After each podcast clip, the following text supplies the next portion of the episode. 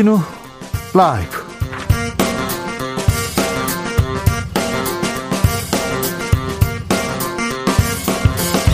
(2021년 12월 10일) 금요일입니다 안녕하십니까 주진우입니다 여야 대선 후보 지지율 초접전 양상입니다. 이번 주말 이재명 후보는 대구 경북으로 윤석열 후보는 강원으로 민생 행보 이어갑니다. 대장동 의혹으로 검찰 수사를 받던 유한기 전 성남도시개발공사 본부장의 극단적인 선택. 여기에 대해서 이재명 후보는 비통한 심정이다. 실체적 진실을 밝히기 위해서 조속히 특검해야 한다는 입장을 냈습니다. 이 문제는 대선에서 어떤 변수가 될까요? 그리고 이 대선판 어떤 이슈로 또 이어질까요? 정치연구소에서 살펴보겠습니다.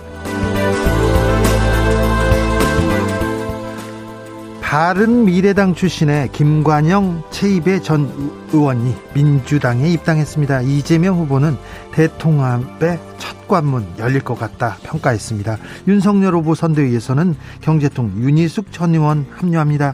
부친의 부동산 불법 의혹으로 음, 의원직 사퇴한 지 3개월 만입니다. 그리고 MB 정부 때 청와대 홍보수석을 지냈던 이동관 전 수석이 국민의힘 향했는데요. 관련 소식 정철웅 기자하고 짚어보겠습니다. 코로나 확진자가 사흘 연속 7천 명대입니다. 확산세 꺼지지 않고 있는데요. 김부겸 총리는 백신 접종이 최우선 과제다. 청소년층 접종도 속도를 내달라고 강조했습니다. 정부는 3차 추가 접종 간격을 3개월로 단축하기로 했는데요. 다음 주까지 확산세 꺾이지 않는다면 특단의 조치 발표할 수 있다고 했습니다. 자세한 내용 보건복지부 손영래 반장과 나눠보겠습니다. 나비처럼 날아 벌처럼 쏜다. 여기는 주진우 라이브입니다. 오늘도 자중자애 겸손하고 진정성 있게 여러분과 함께 하겠습니다. 금요일입니다. 한 주 잘 보내셨는지요? 고생 많으셨습니다. 코로나 이후에 연말 분위기 많이 달라졌는데요. 올해도 비대면 연말 될 것 같습니다. 여러분의 연말 계획은 어떤지 이번 주말은 어떻게 보내시는지 계획 들어보겠습니다. 집에 콕 박혀서 잘 먹고 잘 노는 방법이 있으면 알려주세요. 침대와 어떻게 하면 한 몸이 돼서 잘 떨어지지 않는지 그런 방법도 전수해 주십시오. 좀 배우고 싶습니다. 샵 9730 짧은 문자 50원 긴 문자는 100원이고요. 콩으로 보내시면 무료입니다. 그러니 그쪽으로 많이 보내주세요. 그럼 주진우 라이브 시작하겠습니다.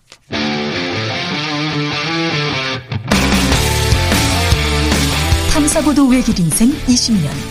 주 기자가 제일 싫어하는 것은?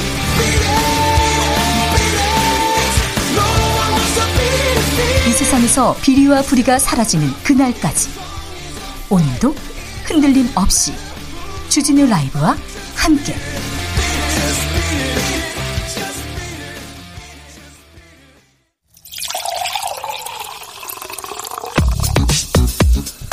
진짜 중요한 뉴스만 쭉 뽑아냈습니다. 주 라이브가 뽑은 오늘의 뉴스 주스. 정상근 기자 어서 오세요. 네, 안녕하십니까? 코로나 상황 어떻습니까? 네, 오늘 코로나19 신규 확진자 수는 총 7,022명입니다. 사흘째 7천 명대입니다. 네, 이 누적 확진자가 이 한 달 전도 안 돼서 40만 명이었는데 한 달도 안 돼서 10만 명이나 추가가 됐습니다. 네. 50만 명을 넘어섰고요. 어, 위중증 환자도 852명으로 사흘째 800명대를 기록했습니다. 어, 대부분이 고령층이지만 10대 그리고 10살 미만 아동도 한 명씩 포함이 됐습니다. 어, 사망자는 51명이고요. 오미크론 변이 감염자는 3명 늘어서 누적 63명이 됐는데 서울에서 N차 감염 의심자가 나와서 비상이 걸렸습니다. 정부가 3차 접종 간격을 줄이기로 했습니다. 네, 정부가 백신 3차 접종 간격을 3개월까지 단축하기로 했습니다. 아, 그동안 60세 이상 고령층이나 18세에서 59세 고위험군에 대해서는 접종 완료 4개월, 어, 그리고 일반 18세에서 59세 대상자는 5개월 이후로 권고한 바 있습니다. 아, 변경된 일정에 따라 3차 접종 시기가 된 대상자들은 오는 13일부터 사전 예약이 가능하고요. 사전 예약은 기존 예약 방식과 동일하게 진행됩니다. 코로나 그리고 백신에 관련해서 궁금한 점이 있으면요. 보내주십시오. 그러면 저희가 2부에 손영래 반장한테 자세히 물어보겠습니다.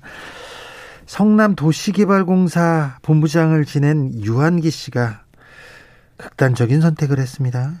네, 대장동 개발을 둘러싼 뇌물 등 각종 의혹에 연루된 유한기 전 성남 도시개발공사 개발사업본부장이 구속 심사를 앞두고 숨진 채 발견됐습니다. 오늘 오전 경기도 고양시 자택 인근에서 숨진 채 발견됐는데요. 극단적 선택을 암시하는 유서를 남긴 것으로 전해졌지만 어, 유족들은 유서 공개를 원하지 않았습니다. 어, 유한기 씨는 화천대유 대주주 김만배 씨 등 대장동 4인방으로부터 한강유역 환경청 로비 명목으로 2억 원의 로비를 받은 혐의를 받고 있습니다. 어, 또 황무성 전 성남도시개발공사 사장이 임기를 마치지 못하고 사퇴하는 과정에 개입한 의혹도 있습니다. 네. 어, 이와 관련해 유한기 전 본부장은 그동안 혐의를 모두 부인해 왔는데요. 이 검찰은 지난 7일 유한기 전 본부장을 조사한 뒤 특정범죄 가중처벌법상 뇌물 혐의를 적용해서 어제 구속영장을 청구했고요. 이 영장 실질 심사는 14일 예정돼 있었습니다. 검찰은 불행한 일에 대해 매우 안타깝게 생각한다라는 입장을 밝혔습니다. 정치권에서도 여러 반응을 쏟아냈습니다. 네, 윤성 국민의힘 측은 이 검찰의 문계기 수사가 초래한 참극으로서 이 최소한의 수사 정당성도 이제 상실했다라며 이 수사 능력과 의지를 상실한 수사팀은 이 스스로 특검을 자청해야 할 것이다라고 주장했습니다. 어, 윤석열 후보는 애도를 표한다라면서 어, 그 부분은 이재명 후보 측에서 더 할 얘기가 많을 것이다라고 밝혔습니다. 어, 이재명 후보는 고인의 극단적 선택에 비통한 심정이라면서 실제적 진실을 밝히기 위해서라도 조속히 특검을 추진해야 할 것이다라고 말했습니다. 대장동 수사에 대해서는 여든 야든 검찰 수사에 의문을 제기하고 있습니다. 제기할 수밖에 없는 상황인데 두 진영 모두 특검을 얘기하고 있는데 왜 특검이 진행되지 않는지 조금 국민 입장에서는 이해가 안 된다는 분들 많습니다. 오늘 김관영 최입의 전 의원이 민주당에 입당했습니다. 네, 바른미래당 출신의 김관영 최입의 전 의원이 오늘 민주당에 입당했습니다. 20대 국회의원이었던 두 사람 영입은 민주당이 중도로 외연을 확장하는 차원의 전략이라고 하는데요. 김관영 전 의원은 바른미래당 원내대표, 최입의 전 의원은 정책위 의장을 지낸 바 있습니다. 네. 어, 이재명 후보는 입당식에서 천군만마를 얻었다라면서 이 개혁 진보 진영은 한 몸으로 단결해야 한다라고 밝혔습니다. 어, 한편 김관영 전 의원은 국민통합, 최입의 전 의원은 정책을 중심으로 활동할 것을 예고하기도 했습니다. 어, 김관영 전 의원은 민주당이 상식과 품격이 있는 정당으로 인식될 수 있도록 쓴소리를 마다하지 않겠다라고 밝혔고요. 이 경제통으로 알려진 최입의 전 의원은 김종인 위원장과의 경제민주화 공개 토론을 제안하기도 했습니다. 윤희숙 전 의원은 또 윤석열 캠프에 합류했습니다. 이동관 전 청와대 정, 청와대 홍보수석도 윤석열 캠프에 합류했는데 이 부분에 대해서는 잠시 후에 2부에서 살펴보겠습니다. 음, 이재명 후보가 인터넷 커뮤니티 글을 올리고 있습니다. 네, 최근 커뮤니티에 글을 올려 2030 세대와 소통 중인 이재명 민주당 후보가 어, 어제 자신에게 부정적인 기류가 있는 FM 코리아라는 사이트에 글을 올렸습니다. 보수적인 색채가 매우 강한 그런 사이트입니다. 네, 이 글에서 이재명 후보는 정치를 시작하고 여러 커뮤니티를 돌아다니며 여론도 수집하고 아이디어 활용도 했는데 어, 여기에서는 너무 비호감인 것 같아서 조심스러웠다라면서 어, 하지만 최근 이재명 토론 영상도 올라오고 이 확률형 아이템 공정화 법안 제정에 대한 글의 반응도 해주길래 어, 무작정 인사 왔다라고 말했습니다. 네. 어, 그러면서 쓴소리 단소리 뭐든 좋다라면서 어, 듣고 가슴 깊이 새기고 정책에 반영해 나가겠다라고 밝혔습니다. 그런데 운영진이 글을 삭제했다고요? 네, 펜코 운영 수칙과 맞지 않는다라고 합니다. 어, 오늘 펜코 운영진은 사이트 규정대로 글을 올리겠다라는 공지글을 통해서 어, 작성자가 대선 후보이다 보니 글 삭제와 차단이 부담돼서 망설이다가 어, 그대로 두는 것으로 결정했었다라며 어, 잘못된 판단에 실망한 사용자분들께 죄송하다라고 밝혔습니다. 어, 운영진은 목적성 가입 및 셀프 홍보를 금지한다는 규정에 근거해서 해당 글을 삭제하고 작성자는 차단 조치했다라고 밝혔습니다. 네, 아니 그 다른 글들 이상한 글들도 많던데, 네. 아, 민주당이 오늘 윤석열 후보의 장모 최은순 씨를 고발했네요. 더불어민주당 윤석열 일가 가족비리 국민검증 특별위원회 의원들이 오늘 국민의힘 윤석열 후보의 장모 회사가 연루된 양평 공흥지구 특혜 의혹을 수사 중인 경기 남부경찰청을 방문해서 철저한 수사를 촉구했습니다. 네. 어, 김용민 위원장 등 특위 의원들은 오늘 오전 이 최은순 씨의 양평 공흥지구 개발과 관련해 범죄 의혹이 제기되고 있는데 어, 양평 경찰서에서는 수사가 부진했던 것 같고 어, 현재 남부청에서 수사가 진행 중이라면서 어, 최은순 씨는 통장 잔고증명서를 위조하고 농지법을 여러 차례 위반하는 등 보통 사람이라면 할 수 없는 일을 하고 있다라고 비판했습니다. 어, 또한 최은순 씨가 연루된 또 다른 의혹인 그 양평 땅 강제 집행 면탈 혐의 관련해서 어, 최 씨를 피고발인으로 한 고발장도 제출했습니다.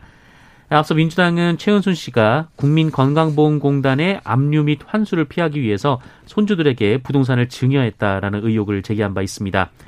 어, 최은순 씨는 부동산 압류 방침을 건강보험공단이 밝힌 이후 어, 손주들에게 이 토지를 증여한 바 있습니다. 네, 윤석열 전 검찰총장이 낸 직무정지 취소 소송 1심에서 각하됐습니다. 네, 국민의힘 윤석열 후보가 검찰총장 재직 당시 법무부로부터 받은 직무집행 정지 처분에 불복해 행정소송을 냈지만 1심에서 각하 판결을 받았습니다. 네. 어, 윤석열 후보가 이미 검찰총장직에서 물러난 만큼 소송을 통해 얻을 이익이 없다라는 점을 고려한 것으로 보이는데요. 네. 어, 각하란 이 소송 요건을 충족하지 못한 경우 본안 판단 없이 내리는 결정입니다. 그러니까 윤석열 전 총장이 징계를 받았지 않습니까? 근데 징계 받은 거 이거 잘못됐어요. 그러면서 소송을 냈는데 법원에서 징계가 근거 없는 처분은 아니다 하면서 이 소송을 받아들이지 않았다는 얘기입니다. 네, 어, 앞서 행정법원은 윤석열 후보의 패소로 판결한 바 있는데요. 어, 이번 건은 직무집행 정지 건에 대해서도 어, 아예 이제 그 소송을 할 요건이 안 된다라고 판단한 겁니다. 네. 국민의힘이 N번방 방지법 재개정 추진하기로 했습니다. 네, 웹하드 사업자와 대형 부가 통신 사업자의 디지털 성범죄물 유통 방지 의무화하는 이 전기통신사업법 개정안 이른바 N번방 방지법이 오늘부터 시행이 됐습니다. 어, 이에 따라 국내 최대 포털인 네이버와 카카오 등이 어, 불법 촬영물 유통 방지를 위한 기술적, 관리적 조치를 적용하기 시작했습니다. 어, 이에 따라 카카오톡의 경우 그 오프 채팅방에서 여러 명이 대화를 할때 어, 동영상이나 이른바 움자를 보낼 경우 어, 이에 대한 사전 검토가 이뤄지고 있습니다. 어, 그러나 오늘 국민의힘 이준석 대표는 엠번방 방지법 재개정을 추진하고 나섰습니다. 어, 이준석 대표는 이 헌법 18조가 보장하는 통신의 자유를 심하게 침해할 소지가 있다라면서 어, 실질적으로 엠번방 사건에서 유통 경로가 됐던 텔레그램 등에는 정작 적용이 어렵다라고 했습니다. 하태경 의원은 민주당이 엠번방 방지법이란 명목으로 커뮤니티에 사전 검열을 하고 있다라고 주장했고요. 이 국민이 공유하는 모든 정보를 잠재적 성범죄물로 규정한 사고방식 자체가 문제다라고 밝혔습니다. 이준석, 하태경 이분들 2030 남성들한테 호소하는 그런 법안 많이 내는데 이 부분도 약간 관계가 있는 것처럼 보입니다. 네, 다만 이 사안의 특성상, 그러니까 영상이 한번 유포되면은 이 사후 통제가 불가능한 성격이다 보니까 이 마땅한 대안 없이 이 재개정을 추진하는 목소리에 대한 반박도 나오고 있습니다. 네, 기독교계 언론사 대표 아들 뉴스 이렇게 전해드린 바 있습니다. 불법 촬영물 다수 이렇게 찍었던 분. 아, 그런데 추가 범행 정황이 드러났어요. 네, 어제 전해드린 이 불법 촬영물을 촬영하고 전리품처럼 소지한 이 논란의 기독교 언론사 아들 관련 추가 보도가 나왔습니다. 네. 일단 어제 전해드렸던 것은 62개의 불법 촬영물이 있었고 어, 이 촬영물은 특정 기간 동안 촬영된 것이었기 때문에 이 추가 불법 촬영물이 더 있을 것이다라는 의혹이 제기됐었는데요. 네. 어, 실제로 더 있었습니다.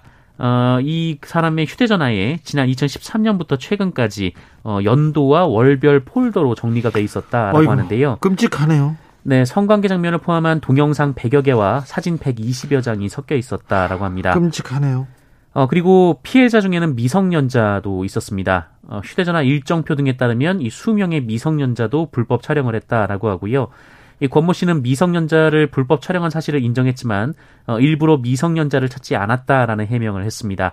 예, 하지만 주변에 이 미성년자 소개를 요구했다라는 증언도 나왔습니다. 주변에 미성년자를 소개해달라고 해가지고 또 이렇게 했군요. 또 다른 의혹도 있어요? 네, 약물 사용 정황도 있습니다. 이 제보자에 따르면 권모 씨가 이 전자담배 기기로 향정신성 의약품을 피웠고 어, 이 약품을 투약하면 정신을 잃어서 어, 성폭행 범죄에 쓰인다라고 합니다. 네. 어, 실제로 영상 속 일부 여성은 의식이 없는 상태로 범행을 당한 것으로 전해졌습니다. 아이고, 진짜 이렇게 나쁜, 어우, 정말, 어유 진짜. 네. 네. 아, 어떻게, 이 수사가 어떻게 진행되는지, 재판은 어떻게 진행되는지 제가 자세히 꼼꼼히 취재해놓고 있겠습니다. 전하겠습니다. 국가대표 쇼트랙 선수를 성폭행, 한 코치가 있었습니다. 형이 확정됐네요? 네, 여자 쇼트트랙 국가대표 심석희 선수를 3년여에 걸쳐 성폭행한 혐의를 받던 어, 조재범 전 국가대표팀 코치에게 징역 13년형이 확정됐습니다. 네. 어, 대법원 2부는 오늘 아동 청소년의 성보호에 관한 법률 위반 등 혐의를 받은 조 씨의 상고를 기각하고 원심을 그대로 확정했습니다. 어, 조재범 씨는 지난 2014년에서 2017년 어, 무려 27차례에 걸쳐서 심석희 선수를 상대로 강간, 강간치상, 강제추행 등 성폭력을 저지른 혐의를 받았습니다. 또 범행은 심석희 선수가 만 17세이던 때부터 이뤄졌습니다. 법원은 심석희 선수의 훈련 일지나 메모 등을 통해 진술을 충분히 믿을 수 있다고 일관되게 판단한 바 있습니다. 아, 이와 별개로 심석희 선수는 좀 다른 논란이 있었는데 어떻게 돼가고 있습니까? 네, 이 심석희 선수는 국가대표 동료 최민정 선수의 경기 진행을 고의로 방해했다라는 의혹이 제기된 바 있습니다. 어, 이에 빙상연맹이 조사를 벌였지만 어제 이 사실 유무를 확인할 수 없다라면서 이 고의 충돌 의혹에 대한 판단을 내리지 않았습니다. 네. 어, 심석희 선수가 최민정 선수를 밀었지만 그 의도가 이 최민정 선수를 실격시키기 위한 것인지는 확인할 수 없다라는 것인데요. 다른 의혹도 있었죠? 네, 이 라커룸에서 다른 선수들의 대화를 불법 도청했다는 의혹, 그리고 2017년 삿포로 아시안 게임 승부 조작 의혹은 증거 부족이라고 밝혔습니다. 다만 이 심석희 선수가 조모 코치와 문자를 주고받으며 팀 동료들에게 욕설과 비방을 한 건 사실로 드러났는데요. 어, 이에 따라 빙상연맹은 이달 내로 공정위원회를 열어서 어, 심석희 선수의 징계 여부를 논의할 예정입니다. 어, 만약 대표 자격이 박탈되거나 2개월 이상의 자격 정지 등의 징계를 받는다면 내년 2월 베이징 올림픽에 출전할 수 없습니다. 아, 산업 현장에서 노동자가 또 목숨을 잃었습니다. 네. 서울 강남구 대치동에서 진행 중인 광역 급행철도 터널 공사 현장에서 작업자가 컨베이어 벨트에 끼어 사망하는 사고가 발생했습니다. 어, 오늘 새벽 1시 50분쯤 이 공사 현장에서 레미콘 작업팀장 50대 박모 씨가 컨베이어 벨트에 낀 모래를 제거하는 작업을 하던 중 벨트에 끼었습니다. 어, 신고를 받고 구급대가 출동했습니다만 이미 맥박과 호흡이 없는 상태였다라고 하고요. 병원으로 이송됐지만 결국 사망했습니다. 아, 경찰은 자세한 사고 경위 그리고 작업장 안전 수칙 준수 여부 등을 조사 중입니다. 아, 감사합니다. 주스 정상근 기자 함께했습니다. 고맙습니다. 어, 어떻게 주말을 보내면 되는지, 연말 어떻게 보내실 건지 물어봤더니, 네. 좋은 아이디어 쏟아지고 있습니다. 3123님께서 요즘은 귤이 참 맛있습니다. 큰 거보다 애기 주먹만한 귤 한 상자 옆에다 놓고 OTT 서비스로 드라마 몰아보기 하면 하루가 금방 갑니다. 얘기하십니다. 아, 귤과 드라마. 네. 귤 드라마. 네. 8024 11살 우리 딸은요, 코로나로 꼼짝 못하고 요즘같이 답답할 때 일상을 브이로그 중계한다고 생각하면서 혼자 중얼중얼중얼. 그러면 지루하지 않다고 합니다. 11살 딸이 벌써, 어유 크게 될 딸이네요. 6755님께서 저는 줌으로요, 가족, 친구, 지인들 만나고 딸하고도 많은 이야기를 합니다. 줌으로 아, 얘기를 한다고요? 아우, 전화, 딸하고 줌 통화를 한다고요? 아, 부럽습니다. 네. 가족들과 이렇게 대화, 이렇게 대화가 길게 이어지는 사람들 보면 이렇게 부럽기도 하고 그러는데 전화도 하고 줌으로 얘기하고, 아, 네. 알겠습니다. 노력해 봐야 되는데, 네. 전화를 안 받는 가족이 있습니다. 네. 조혜숙님, 2년 가까이 외식도 외출도 여행도 참고 살았습니다. 그렇죠. 모두가 그랬습니다. 그런데도 코로나의 끝이 안 보여 괴롭습니다. 하지만 어쩌겠어요. 우리가 지금 할 수 있는 거라고는 백신 접종과 마스크 쓰기, 손 씻기, 그리고 최대한 덜 모이기. 네, 밖에 없으니까요. 그러니까요. 네. 힘을 내 주십시오. 모두 모두 힘을 내 주십시오. 교통정보센터 다녀오겠습니다. 공인혜 씨.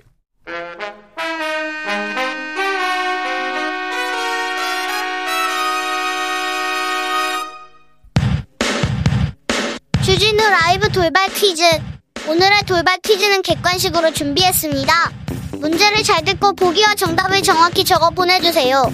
이것을 활용해 진짜와 비슷한 가상인물을 만들어내는 딥페이크 기술이 정치권에도 확산되고 있습니다. 최근 대선 후보들이 본인의 모습을 본뜬 이것 가상인물을 만들어 소개하기도 했는데요. 획기적이라는 반응도 있지만 부작용을 우려하는 목소리도 나오고 있습니다. 여기서 문제 인간의 학습 능력, 이해 능력 등을 컴퓨터 프로그램으로 실현한 기술인 이것은 무엇일까요? 보기 드릴게요. 보기 1번 AI, 2번 FBI. 다시 한번 들려드릴게요.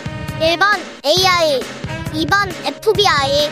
샵9730 짧은 문자 50원 긴 문자는 100원입니다. 지금부터 정답 보내주시는 분들 중 추첨을 통해 햄버거 쿠폰 드리겠습니다. 주진우 라이브 돌발 퀴즈 월요일에 또 만나요.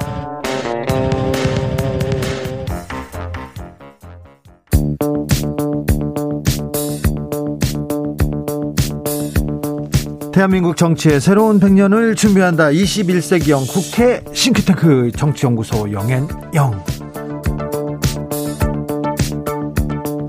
정치권에 보내는 고급진 비대면 정치 컨설팅 오늘도 뜨겁게 분석해 보겠습니다. 정치는 데이터다. 정치는 과학이다. 박시영 민지코리아 컨설팅 대표 어서 오세요. 네, 반갑습니다. 정치는 적이다. 감이다. 최영일 시사본부 진행자 어서 오세요. 안녕하세요. 네. 오늘은 비니최라고 해주세요. 알겠어요. 비니최. 네.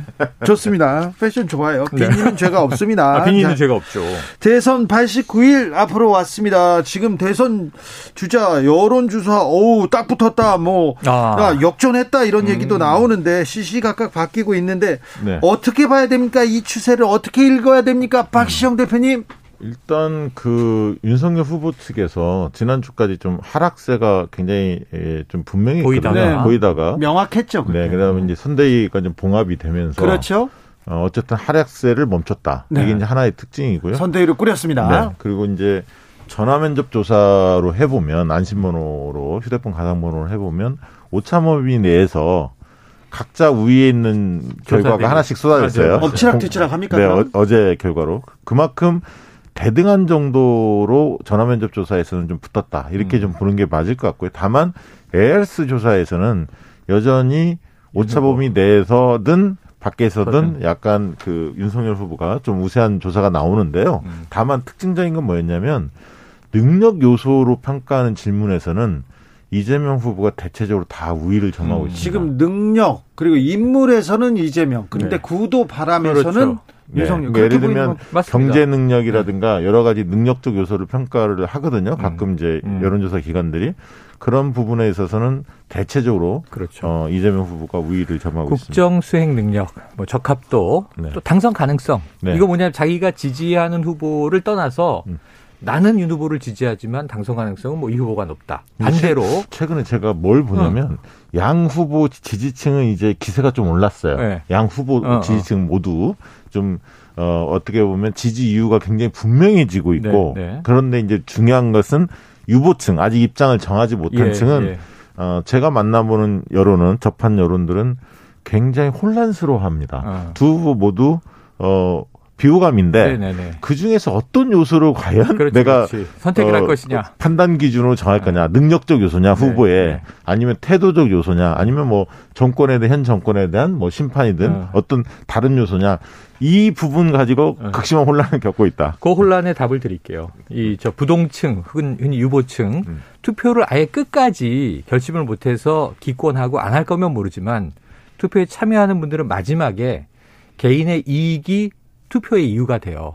삶에 도움이 네. 되냐 그러니까 되냐. 내가 이 사람을 찍었을 때 나에게 무엇이 돌아오지? 이게 또렷하면 투표장에 가요. 어, 중요하죠. 네, 그런데 그게 아니 근데 사실은 대부분의 국민이 그런 거고 그래야 하는데 그래도 전통적 지지층 뭐 이러한 애증 관계가 있는 거죠. 진영 논리로. 그래서 분명히 이제 이념 전선이 있는 건 사실이지만 역사적으로 길게 보면 점점 희박해지고 있다. 근데 이번에는 정권 심판이라고 하는 그 구도에 한 무리가 이렇게 탁 지금 자리를 잡고 있는 거고 네. 거기가 이제 자력을 발동해서 더 흡수하느냐 이 민심을 근데, 아니냐 근데 요 싸움이에요. 그 우리 그 청취자께서 청취자들이 잘 보셔야 할게 음. 왜 이렇게 정권 교체 여론은 높은데 음. 윤석열 후보 지지는 어 이재명 후보 지지와 거의 엇비슷한 정도로 네. 이렇게 다, 다 먹지를 못하냐 쉽게 네. 얘기하면 정권 네. 선호층의 네. 지지를 다 흡수하지 못하냐 음. 여기에 대해서 이제 의구심을 갖고 있는 분들이 있을 텐데 실제 조사해 보면 네. 정권 선호층이 한 3분의 2 정도만 윤석열 후보한테 갑니다. 그렇죠. 그리고 일부는 이재명 후보한테 가고 또 음. 심상정, 안철수 이렇게 흩어지거든요. 맞아요, 맞아요. 그러니까 정권 교체가 네. 국민의힘으로 정권 교체만 있는 게 아니잖아요. 아, 맞아요, 맞아요. 제3정당의 정권 교체 희망하는 분들도 정권 교체를 원하기 때문에 음. 그게 다 윤석열 후보로 가지 않는다. 그래서 음. 방송에서 나온 뭐 패널들이나 그 평론가들이 네네. 정권 교체 여론이 이렇게 높은데 윤석열 후보는 왜 났습니까? 이런 질문이 나올 때 엉뚱한 음. 답변하는 사람들 많이 봤어요. 많죠, 많죠. 그게 바로 곧바로 음. 윤석열 후보로 모든 지지가 옮겨가지는 않는다. 구조적으로 그렇다. 맞아요. 그 얘기를 좀 드리고 싶습니다. 자, 정확하다고 지금, 봐요. 지금 이재명만 보인다. 이, 그리고 저쪽에서 윤석열은 안 보인다. 이준석이 더 많이 보인다. 그리고 또 김건희만 보인다. 이런 얘기도 있는데 자, 음. 이재명만 보인다. 그리고 윤석열은 안 보인다. 요 지금 음. 양 캠프의 전략이라고도 볼 수 있는데 네네. 요 오늘 전략이 달라요. 네. 이게 저희 그 제가 기자분한테 들은 아주 좋은 비유를 그냥 그대로 인용해서 말씀드리면 자 지금 이제 항해를 하는 거예요. 두 척의 배가 누가 먼저 상대 항구에 도착하느냐 싸움을 하는데 지금 이제 국민의힘의 전략은 선주는 윤석열, 그런데 선장으로 자 김종인 선장을 이제 기용한 거예요. 예. 여러 가지 이제 고민이 있었죠. 혼란의 과정 속에 결국은 김종인이 자 키를 잡으십시오. 해서 이제 출항을 했어요. 그 안에 뭐 1등 항해사 이준석 뭐 항법사 막 이, 많아요. 그러니까 조직이 사람은 많은데 배는 크니까. 근데 문제는 어 선주는 앞에 안 나와 있네. 방에서 쉬고 있나? 왜 지휘를 안 하지? 선장한테 다 맡겼어. 그러니까 전문 경영인 체제야. 그런데 이제 반대로 경주를 하고 있는 민주당 호는 지금 선주가 선장이에요. 내가 배의 주인인데 내가 직접 항해를 인도할 거야. 그러니까 내 키잡이는 나니까 나를 따르라 해서 가는 거예요. 그 안에도 물론 똑같아요. 선원의 수는 같습니다. 이 항법사도 있고 항해사도 있고 선원들이 다 있죠.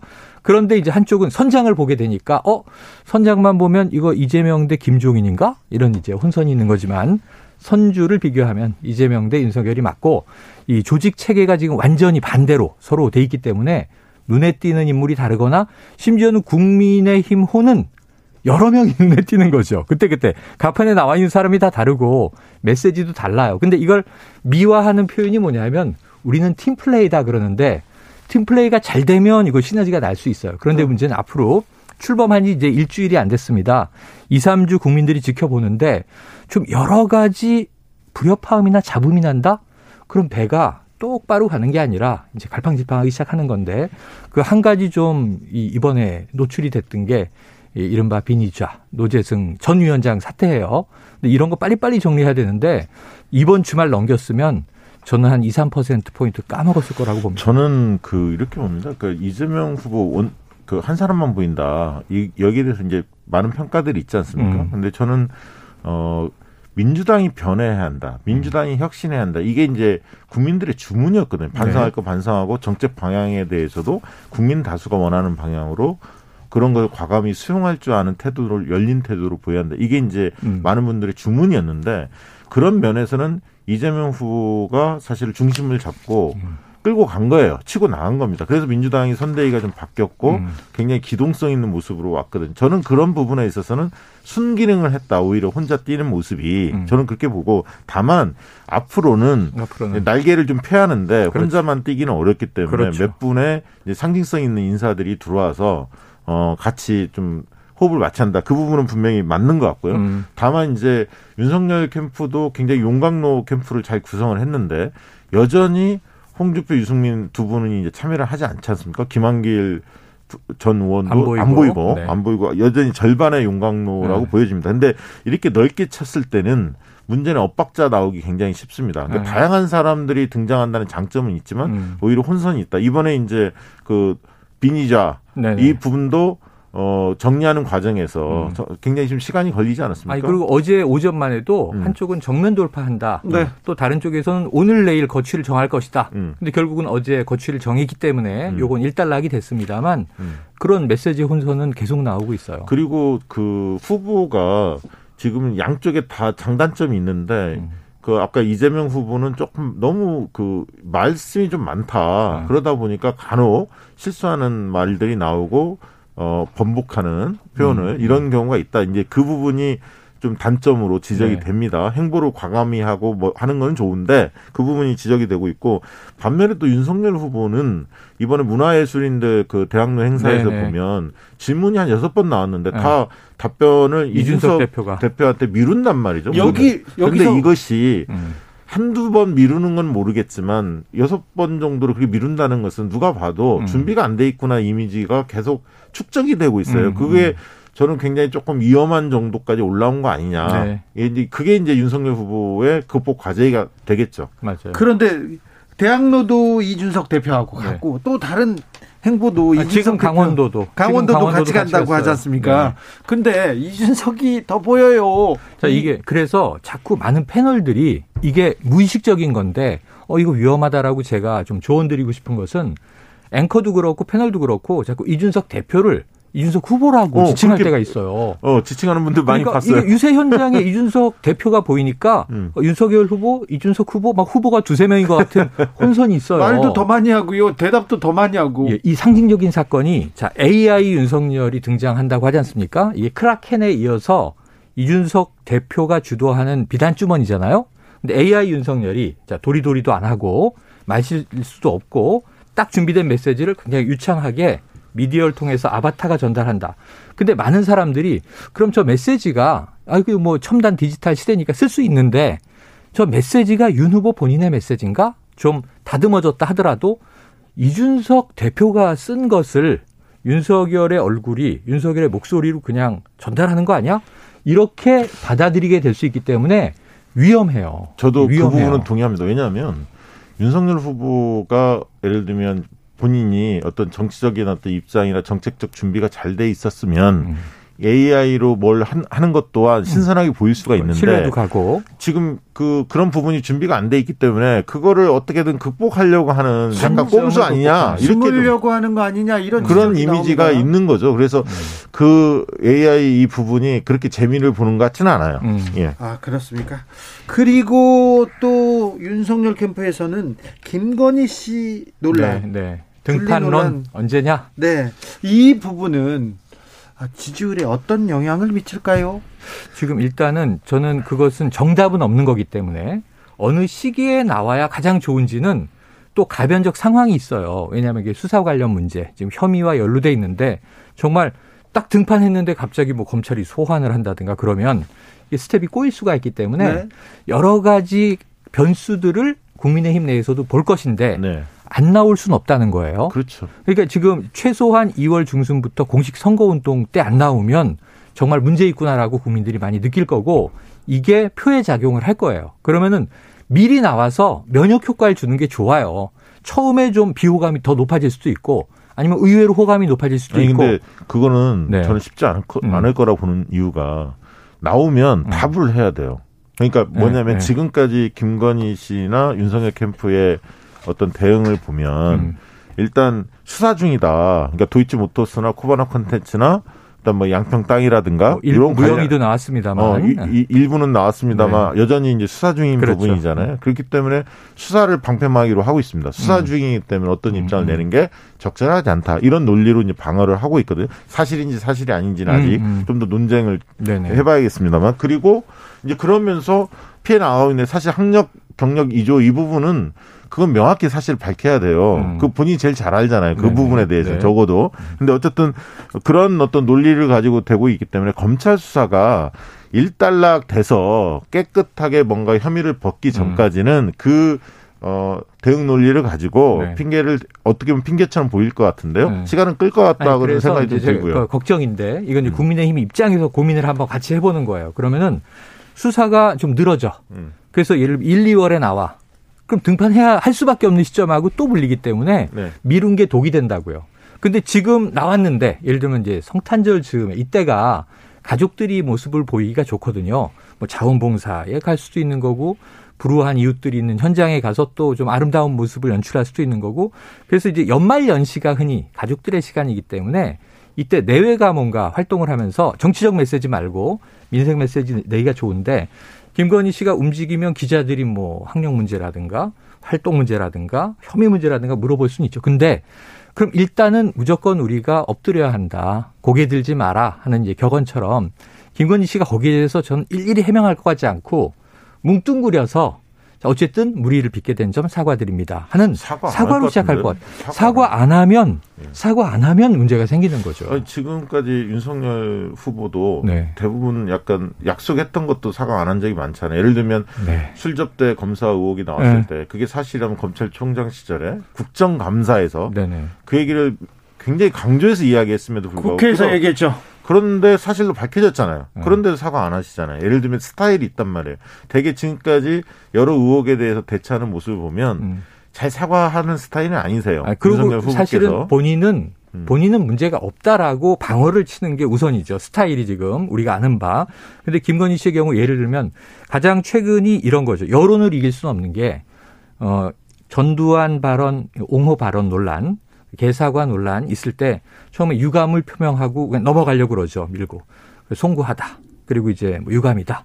근데 문제는 계속 터지니까 개사과까지 올라오는데 거기서 더 무리가 빚어지니까 결국 무릎 꿇게 되거든요. 이거는 여론을 이길 수는 저는 없어요. 그 김건희 씨가 가장 두려워하는 게 음. 사실은 현장에 갔을 때 돌출적인 발언이 시민들로부터 나올 수도 있습니다. 음. 그러니까 기자들만 있는 게 아니거든요. 네네네. 다양한 형태 음. 그런 부분들에 대해서 본인이 어, 자신 있게 대처할 수 있을까 네. 그 부분들 뭐 여러 가지를 따져보겠습니다만 음, 음. 국민들한테 비춰지는 이미지 있지만 돌출적인 상황에 대해서 어떻게 대처할 거냐 이런 부분들이 충분히 준비된 다음에 나오지 네. 않을까. 네.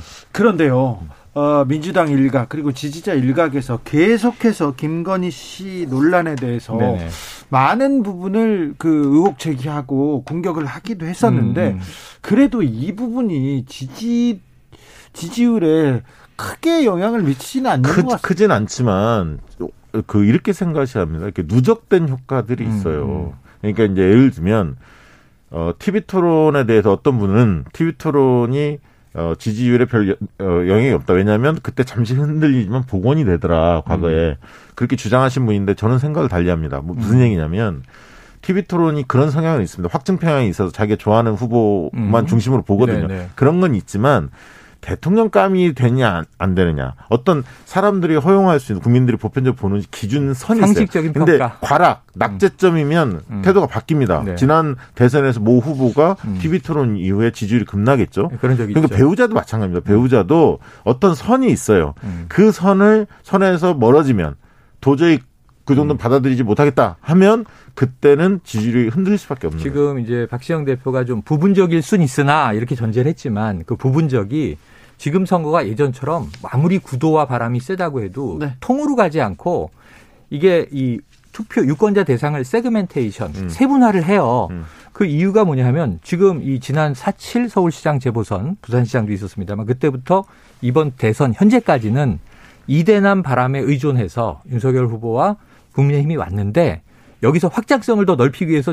최선의 노력을 다하고 있는데 그게 자 2030 세대 또 하나 여성층이에요 이제 그 포석으로 예를 들면 이제 이수정 선대위원장 같은 분을 이제 포진시키는 거예요. 그래서 오늘부터 포문을 열고 있죠. 네. 국무법 뽑는 선거가 아니지 않느냐 이런 음. 얘기도 하고 네. 그리고 또 이게 너무 아, 우리나라 여성에게만 가혹하다 이런 얘기도 해요. 이재명 후보한테도 직격탄을 네. 날리고요. 네. 그런데 전반적으로 그런 메시지로 대응을 할 수 있어요. 일부. 근데 음. 문제는 음. 이제 실제 상황으로 들어가면 음. 자 국민들이 이제 좋아요. 막 바람이 불다가 가라앉으면 먼지가 가라앉으면 냉정하게 맑은 대기를 뚫고 보는 거예요. 그러면은 영부인 후보는 안 보여주나? 그럼 이게 우리가 그 궁금해하는 게 음. 이게 그 선정적인 문제거나 호기심인가? 제2부속실도 있는 거고 대통령의 5년 임기를 보면 영부인을 동반한 행사, 순방 이런 게 굉장히 많은데 영부인의 별도 활동도 있습니다. BTS와 함께 이제 문화 대사 역할도 하고요. 그래서 이런 부분에 대해서 국민들이 저는 과도한 호기심이 아니라 냉정하게 보는 시점이 온다고 봐요. 저 하나만 보태면 어, 최근에 저는 이준석 대표가 역할을 잘 하고 있느냐, 보좌를 잘 하고 있냐, 윤석열 후보에 대해서 음. 좀 의구심이 있습니다. 무슨 음. 얘기를 드리고 싶냐면, 최근에 신의진 전 의원이 특보로 기용된 거, 그리고, 어, 확률력 아이템 관련해서 국민의힘 쪽에서 그 자유규제를 막 주장하면서 네네. 기업 편을 많이 들었거든요. 그러면서 네. 2030 게임을 좋아하는 분들이 굉장히 그 분노를 했단 말이죠. 네네. 그런데 어, 최근에 이제 그 관련해서 게임 유튜브, 유튜버 음. 중에서 이제 게임 쪽 관련 분들에 대해서 윤석열 후보가 출연하려고 했다가 음. 또 그걸 출연 안 하겠다고 혼선이 네, 좀 있습니다. 네, 이재명 후보는 나가는 걸로 정리가 됐는데 이런 것들을 보면서 우구심이 있었는데 음. 오늘 음. 그 강원도로 갔는데 기자가 질문합니다. 음. 이러이러한 어떤 그 신의진 특보 기용한 거에 대해서 어떻게 생각하냐 딱 질문을 하니까 네. 무슨 말인지 못 알아들으시더라고. 음, 음, 그러면서 나중에 옆에서 누가 얘기해 주니까 아, 이 특보는 뭐 음. 여러 명 두는 거니까 음. 뭐 그런 겁니다 하고 이렇게 어 모호하게 넘어가셨는데 네, 네. 이런 문제에 대해서 2030이 지금 굉장히 민감하게 하고 음. 느끼고 있는데 이 점을 왜 이준석 대표가 음. 제대로 전달하지 않았을까? 음. 그 생각이 딱 들더라고요. 그래서 어, 이준석 대표가 뭐 다른 일정 막 수행하는 것도 도움이 될 수도 있지만 음. 청년 세대의 그 감수성, 청년들이 관심이 있는 이슈에 대해서 후보가 잘 이해하도록 음. 만드는 역할은 훨씬 더 클 텐데 약간 겉돌고 있는 게 아닌가 저는 과연 윤석열의 꿈과 이준석의 꿈이 이렇게 잘 조화가 될 것이냐? 그러게요. 네. 자 지켜보겠습니다. 네. 9689님께서 진심으로 궁금합니다. 정당은 좋은데 음. 후보가 마음에 안 들고요. 음. 후보는 마음에 드는데 정당은 어, 싫어요. 도대체 있죠. 어떻게 합니까? 이럴 때는. 네네. 그럴 때는 이제 평균을 내야죠. 뭐. 그래서 아까 저는 이재명 후보가 민주당을 어떻게 혁신시켜 어제 혁신정당위원회가 발족했어요. 그렇습니다. 저는 그 거기서 네. 내는 아이디어들도 굉장히 중요하다. 음. 지금 이제 앞으로 양당이 지금 정책들을 밤새서 만들어내고 있는 중이에요. 모두 이제 정책 대결 하겠죠. 그럼 이제 연말에 정책들이 쏟아져 나와요. 네. 여기서 저는 호불호가 상당히 갈릴 그 수 있어요. 정당 문제는 누가 혁신과 변화에 어, 이니셔티브를 틀어줄 거냐, 사람들한테 음. 보여줄 거냐, 이게 굉장히 중요한데, 음. 바뀔 수 있다라는 지점.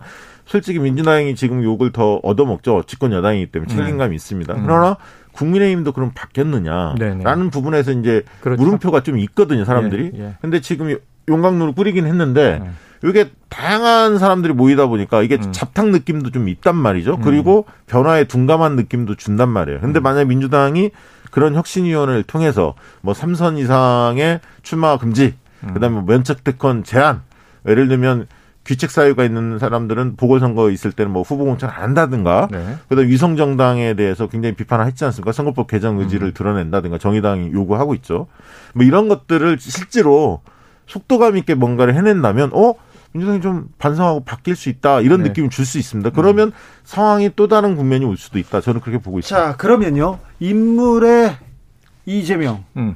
그리고 어, 변화의 바람 음. 그리고 구도의 윤석열. 네. 자, 앞으로 어떤 이슈가, 앞으로 어떤 문제가 이, 이 지금 딱 붙어 있는 이 저는 그 변화의 컨셉을 윤석열이 가지고 있다고 보지 않아요. 어. 지금. 음. 그러니까 국민들한테 그 심판 정권 심판론이 변화를 일으키냐. 네? 심판론은 존재하는 건 맞지만 윤석열이 세상을 바꿀 수 있느냐. 예를 들어 그 부분에 대해서 아직 확신을 준 것 같지는 않거든요. 음, 음. 뭐 그런 면에서는 오히려 이재명 후보가 과감히 치고 나오는 게 민주당이 변화를 일으켰고 오히려 변화할 것 같다는 기대감을 주는 것 또한 있는 겁니다. 그래서 저는 어, 이, 민주당 입장에서는 이재명 후보가 전면에 나서는 게 더 유리할 거라고 저는 봐요. 음. 대, 다, 대신 약간 이제 보완의 부분들을 어떻게 할 거냐의 네. 문제라고 네. 보여지고요. 저는 간단하게 보면 이렇게 말씀드릴게요. 윤석열 후보가 생각보다 만만치 않아요.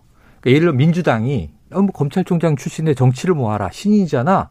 근데 학습 능력도 있는 거고 사람이 그다음에 원래 가지고 있었던 그 이미지가 있어요. 실제 능력치 검증은 할 수 없죠. 대통령을 5년 수행해 보기 전에는. 근데 지금 이제 기대치, 그 이미지를 주는 거에 있어서는 전 윤석열 후보가 굉장히 이게 둔한 스타일의 캐릭터일 줄 알았는데 아니다. 곰인 줄 알았는데 의외로 여우일 수 있다. 지금 출범식 이후도 그렇고 상당히 본인의 행보 자체는 자신감 있게 하거든요. 이게 되게 중요한 attitude, 태도예요. 네. 근데 자신감 있게 한다. 아니, 그 점은 인정하는데 음. 사과할 때 사과해야 하는데 사과를 아, 안 하는 게 문제예요. 그러니까 오늘도 법원에서 음, 음. 윤석열 총장이 냈던 과거 어, 소송이 어, 각하된 거 아닙니까? 네. 패배한 거거든. 네. 어쨌든 네. 그리고 어, 본인은 지금까지 권력에 탄압받았던 인사, 어. 이런 어떤 이미지를 가지면서 마치 공정과 정의에 대변자처럼 음. 이렇게 좀 이미지가 형성된 측면도 있지 않습니까? 근데 사실적으로 이런 판단들을 음. 법원이 한 걸 보면 분명히 그 당시 문제를 그렇죠. 일으켰던 그렇죠. 당사자다라고 네. 판단하고 있는 거 1심에서 이미 네. 그런 부분이 드러나지 않았습니다. 네. 이런 문제에 대해서 상당히 흠이 많은 인물이고 네, 공정 그렇죠. 정의로 외칠 만한 그런 음. 자격이 있냐라고 충분히 문제 제기가 가능한 상태거든요. 박 대표님이 이렇게 설명을 해줘야 되고 음. 추미애 전 장관은 분개해서 또 메시지를 막 내시는데 미디어를 통해서 보잖아요. 그럼 국민들이 저게 각하됐다는 게 무슨 의미지? 근데 윤석열 패배예요. 그런데 윤 후보에게 물어보잖아요. 네. 오늘 딱 한마디로 치거든요. 아, 그거 뭐 별 치료가 없어서 취하하려고 하던 겁니다. 큰 의미 아, 없습니다. 방송 보니까 이렇게 넘어갔거든요. 그럼 국민들은 그런 줄 안다고요. 변호사들이 나와서 네. 그걸 해설을 하는데 음. 너무 어렵게 해설해서 그러니까 국민들한테 맥락이 뭔지를 못 알아듣게 일부러 만들더라고. 저희는 쉽게 그 모든 사람들이 다 알아듣게 잘 했습니다. 아, 그, 런 분들이 주진우 라이브의 일부에서 잘했어요. 네, 음. 방송에 나오는 분들 좀 어, 좀 검증 좀 해야 할 것 같아요. 그래서 그래서 네. 민주당이 이 윤석열 후보의 어떤 인물 구도는 정권 교체 쪽이라 저쪽 야당으로 쏠리지만 인물은 이재명 후보가 여러 면에서 능력을 보여주고 우월하고 행정가로서 평가받아 왔는데 윤 후보의 이미지를 그렇게 허수히 보면 안 된다. 네, 한방 네. 맞을 수도 있다. 아니, 철저하게 대응해야 한다. 네. 이런 말씀을 드리고 싶고. 자, 그리고 어떤 이슈가 앞으로 어, 뜨거워집니까? 어떤 이슈가? 저는 연말 딱 오면은 네. 김건희 이슈는 바로 부각돼요. 저는 연말까지 돼요, 국민의힘이. 어, 이낙연 등판할 거냐, 음. 홍준표 등판, 할 거냐 이게 양쪽. 관심사 중에 하나고요. 네. 저는 이낙연 후보는 등판할 것, 할 것으로 어, 내다보고 있습니다. 네, 저는 배우자 이슈 하나 꼽아볼게요. 아, 12월 그래요? 말까지. 홍준표 그리고 유승민은 음. 이 상황이 조금 계속 좀더 갈 것 같아요. 음. 왜냐하면 그 윤석열 후보의 준비된 측면들을 유심히 보고 음. 있는데 네. 그 부분에서 아직 등판할 어, 계제가 아니다 이렇게 좀 보고 있는 게 아닌가 싶습니다. 그렇습니까? 어, 정당보다 후보가 더더더 중요합니다. 운전자가 잘해야 탑승자들이 따라가니까요. 8888님께서. 어. 그런데 이번에는 정당이 중요해요. 그런 사람들도 많고요. 많아요. 많습니다. 이슈가 중요해요. 그런 분도 계시고. 그 연말인데 연말인데 따뜻한 이슈. 따뜻한 아, 이슈. 따뜻한 공약. 네. 어떤 공약으로 사람들의 마음을 잡았으면 이것도 좋겠다. 아니, 이제서는 공약을 내놔라. 정당 인물인데 네. 공약도 공약이고 공약의 내용은 전 대동소이할 수밖에 없다고 봐요.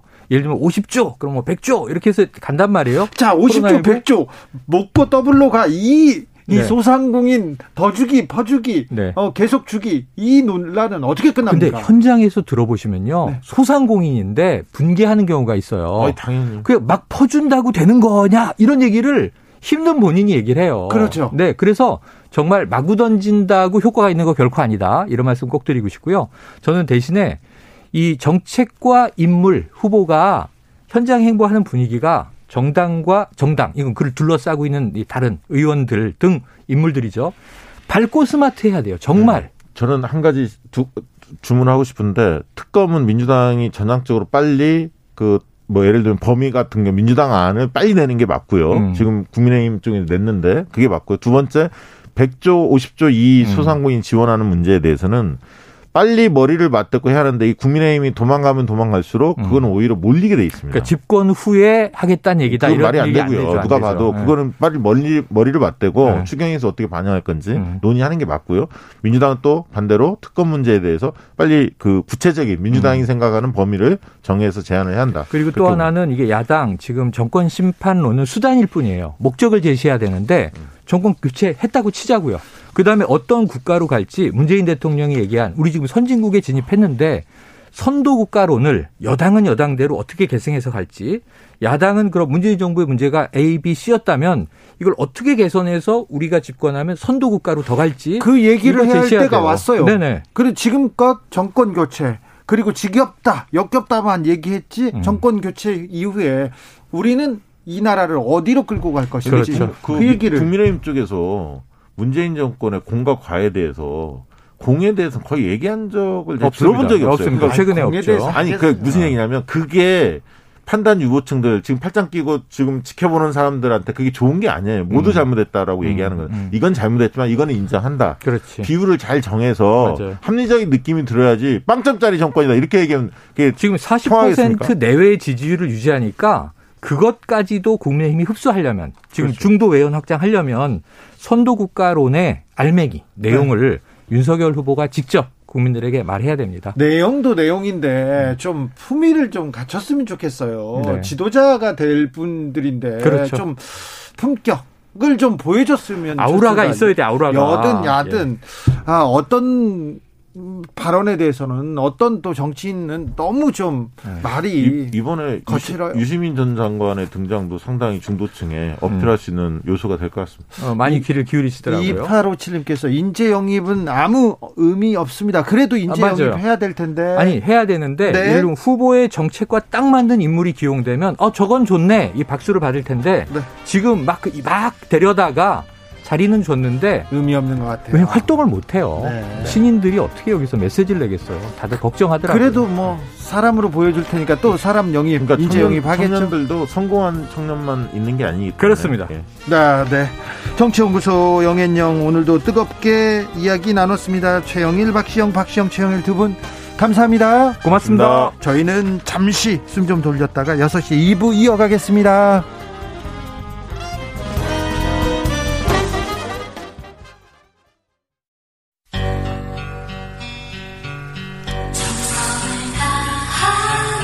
정성을 다하는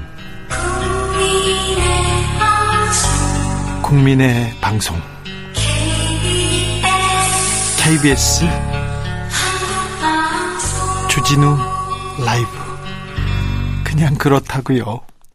주진우 라이브 2부, 2부 시작했습니다. 지역에 따라 2부부터 함께 하시는 분들 계시죠? 잘 오셨습니다. 편히 자리 잡으시고요. 7시까지 함께 해 주십시오. 라디오 정보센터 다녀오겠습니다. 정한나 씨.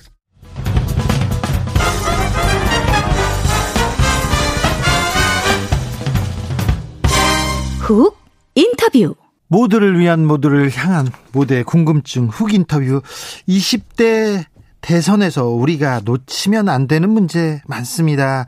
가장 중요한 의제 한번 생각해 보겠습니다. 코로나가 있고요. 부동산, 경제, 차별금지, 기후 위기, 노동권 여러 의제들 생각나는데요. 도올 김용옥 선생은 당장 먹고 사는 문제, 사람들한테 먹고 사는 문제 이거 해결해야 한다. 가장 중요하다. 먹을거리가 위기다라고 외치고 있습니다. 농업이 국가의 새로운 비전이 되어야 한다고 하면서 전국을 돌고 계신데요. 목소리 직접 들어보겠습니다. 도울 김용욱 선생님, 안녕하세요. 네, 아, 안녕하세요. 네. 선생님 지금 어디 계세요? 홍성입니다. 홍성. 저 충남 해남에 네. 해남에서 시작해 가지고 네. 16 개 시군을 네. 어, 다 돌아서 지금 홍성에 와 있습니다. 홍성 그 홍성을 지금 다니고 계십니까? 농산어촌 농산어촌 개백 개벽 대행진 하면서요? 어, 그각 가는 곳마다 네. 민회라는 것을 이렇게 옛날 동학 도들이 모여서 의논하던 국가 시책을 네. 어, 검토하던 것을 갖다가 민회라고 그랬는데 네. 우리도 지금 각 지역에서 민회를 열면서 네. 그거를 어 제가 하는 것은 이제 어떠한 해답을 제기하는 것보다 네. 문제를 발견해서 그것을 모든 사람에게 알리는 것. 네. 그리고 지금 농산어촌의 현 주소가 무엇인지 네. 이런 것을 다니면서 제가 배우고 있습니다. 배우고. 네. 아 이게 추운데요. 추운데 네. 지금 도울 선생님이 직접 이렇게 농산호천을 곳곳 곳곳을 누벼야 되는 이유가 뭡니까? 그러니까 이게 농산어촌이라는 게 도시에 사는 사람들은 이것을 자기 문제로 인식을 해야 되는데 네. 왜냐하면 농산어촌의 모든 문제라는 것은 우리가 너무 도시 중심으로 모든 문명의 구조를 만들어 왔고 그것에 의해서 희생되었을 뿐만 아니라 도시 문명을 이룩하는데 기본적인 모든 인프라를 사실은 농촌이 된 거거든요. 예. 그런데 지금은 거기에 대해서 도시 사람들이 잊어버리고 책임을 안 지려고 그러고 도시에서 생기는 쓰레기라는 쓰레기는 다 다시 지금 농촌에다 퍼붓고 앉았으니까 이것은 단순히 농산 어촌의 문제가 아니라 우리가 살고 있는 문명의 구조적 어 잘못 네. 이건 구조적 죄악의 문제를 저는 도저히 참을 수가 없어서 네. 현지를 댕기면서 네. 현지 사정이 과연 어떤지 네. 이거를 지금 다니면서 보고 있는데 네. 한마디로 그냥 죽고 싶어요. 어, 왜요? 죽, 죽고 싶어요 나는. 내 가 해결할 수 있는 문제가 아니고 그거고 각지에서 그 쏟아지는 질문에 네. 모두 그 항변에 정당한 이유가 있고 그것을 우리가 정말 해결해야 하려면은 모두가 모두가 삶의 방식을 바꾸고 역사를 우리가 진행시켜왔던 방식을 근본적으로 바꾸고 힘을 합쳐야 되는데 정말 동학에서 말하는 대로 동기일체해야 되는데 예. 전부 이런 문제에 대해서 각자 위심 자기 자기 생각만 하지 이런 보편적인 우리 땅이 어떻게 될 것이고 이 국가가 어떻게 되고 인구가 어떻게 될 거고 지금 기후 사실은 먹을거리 위기, 지역 위기, 지역 소멸이니 이런 문제들이 전부 이게 우리 국가의 사활이 걸린 문제인데 네. 이것이 마치 농민들의 문제인 것처럼 국소적 로컬한 국소적인 문제인 것처럼 왜곡을 시키고 있어요. 예, 예. 그, 그러니까 괴로운 거죠, 제가. 야, 네. 그래도 선생님이 이렇게 그 내려가시면 어, 사람들이 반기고 그럴 것 같은데 현장 분위기는 어떻습니까? 유명한 사람들도 많이 선생님한테 어, 와서 같이 걷고 그랬다는데요.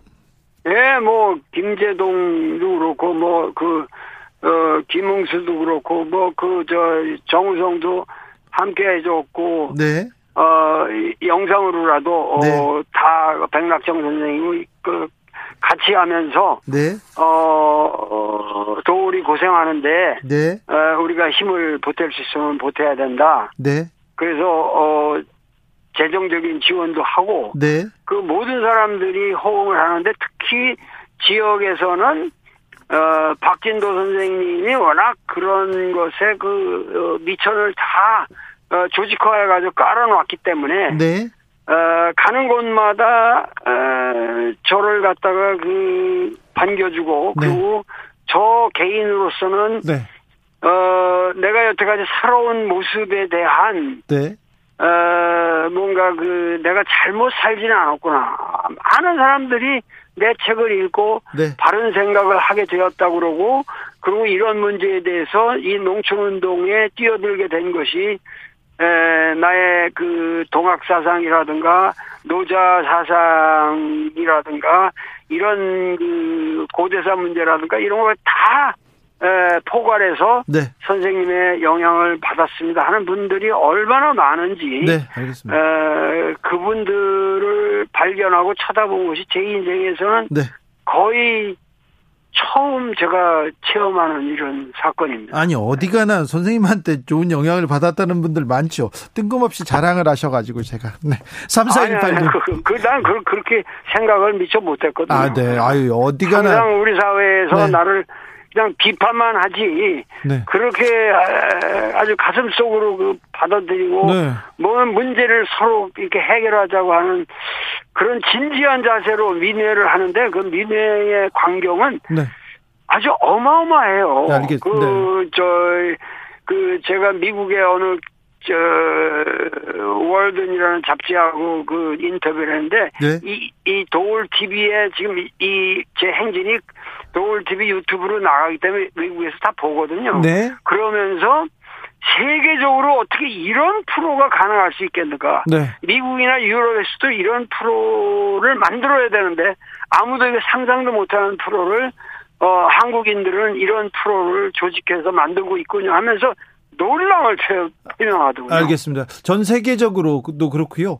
어, 제 네. 주변에서도 어, 존경한다, 뵙고 싶다는 분들이 많습니다. 주로 주로 남성입니다. 네. 3418님께서는요. 저도 홍성입니다. 네. 홍성에 오셔서 고맙습니다. 도울 선생님 건강 유의하세요. 이렇게 응원 문자 보내고 있습니다. 그런데요. 네. 지금 네. 대선 시기고 네. 대선 주자들이 농촌 살리기 공약, 이 생명에 대한 공약을 내보내야 되는데 그렇죠. 선생님만 얘기하고 계신 것 같아요.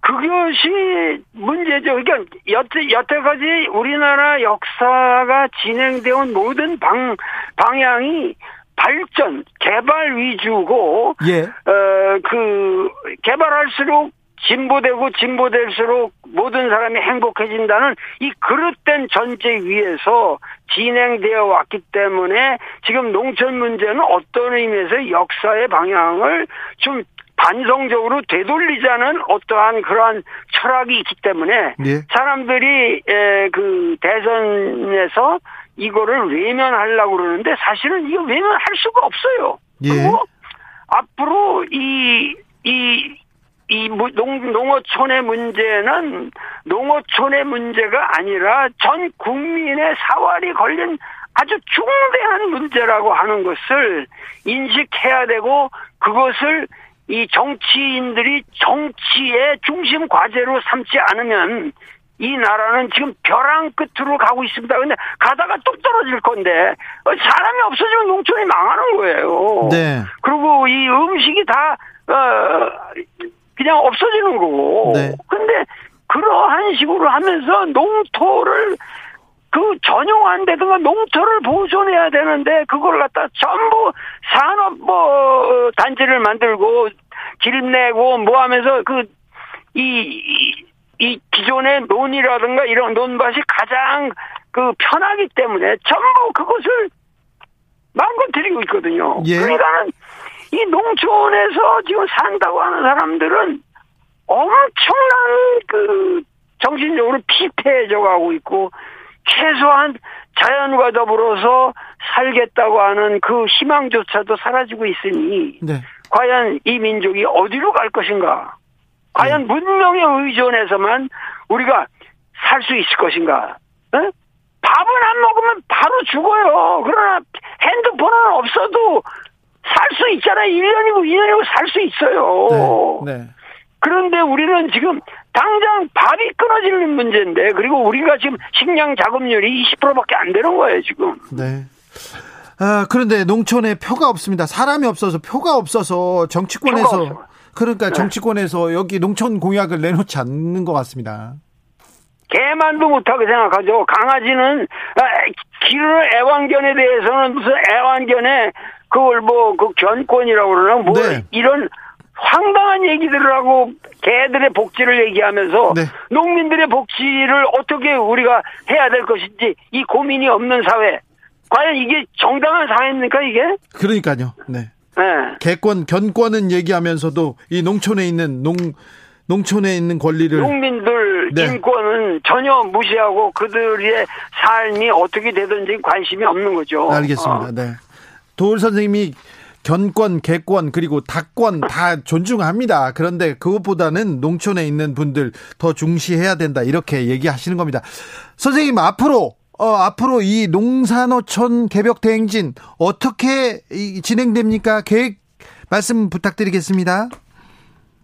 하여튼 지금 어 16개 도시를 어 지금 쭉 해왔고 예? 앞으로 두 도시가 남았는데 네. 이것이 끝나게 되면은 어, 2022년 내년 1월 19일에 네. 오후 2시에 서울 프레스센터에서 어, 대권 후보들과 어, 전국의 이 민회에 참석했던 사람들과 함께 그 하나의 의제로 네. 어, 다음 정권의 정치 의제로 만드는 그런 노력을 할 겁니다. 네, 네. 알겠습니다. 그래서 네. 1월 달 1월 달에 행사를 위해서 지금 여러 어, 초점을 맞춰가고 있죠. 네, 1월 달까지는 계속해서 전국을 돌면서 국민들의 마음을, 국민들의 뜻을 모으시겠네요, 그럼? 네네, 그런 일을 계속 하는 거죠. 네네. 네. 추운데 건강도 조, 조심하세요. 네. 아주 이 저 제가 요즘 허리도 아프고 네. 뭐이 다리에 쥐도 많이 나고 머리 쪽은 특별히 춥, 춥지 않습니까? 아 그래서 지금 머리도 저 아주 그, 감싸고 있고 네. 사실은 이 고통스럽습니다. 아이고, 네. 네. 건강 좀 잘 챙기십시오. 윤아래님께서 네. 농산어촌 개벽 대행진 응원합니다 합니다. 도월 선생님 건강 좀 잘 챙기시고요. 농촌을 살리고 네. 산촌을 살리고 어촌을 살리고 다 국민을 살리자고 외치는 도울 선생님 말씀 들어봤습니다. 감사합니다. 오늘 말씀. 감사합니다. 네, 네. 감사합니다. 네. 정치 피로, 사건 사고로 인한 피로, 고달픈 일상에서 오는 피로. 오늘 시사하셨습니까? 경험해 보세요. 들은 날과 안 들은 날의 차이. 여러분의 피로를 날려줄 저녁 한 끼 시사. 추진우 라이브.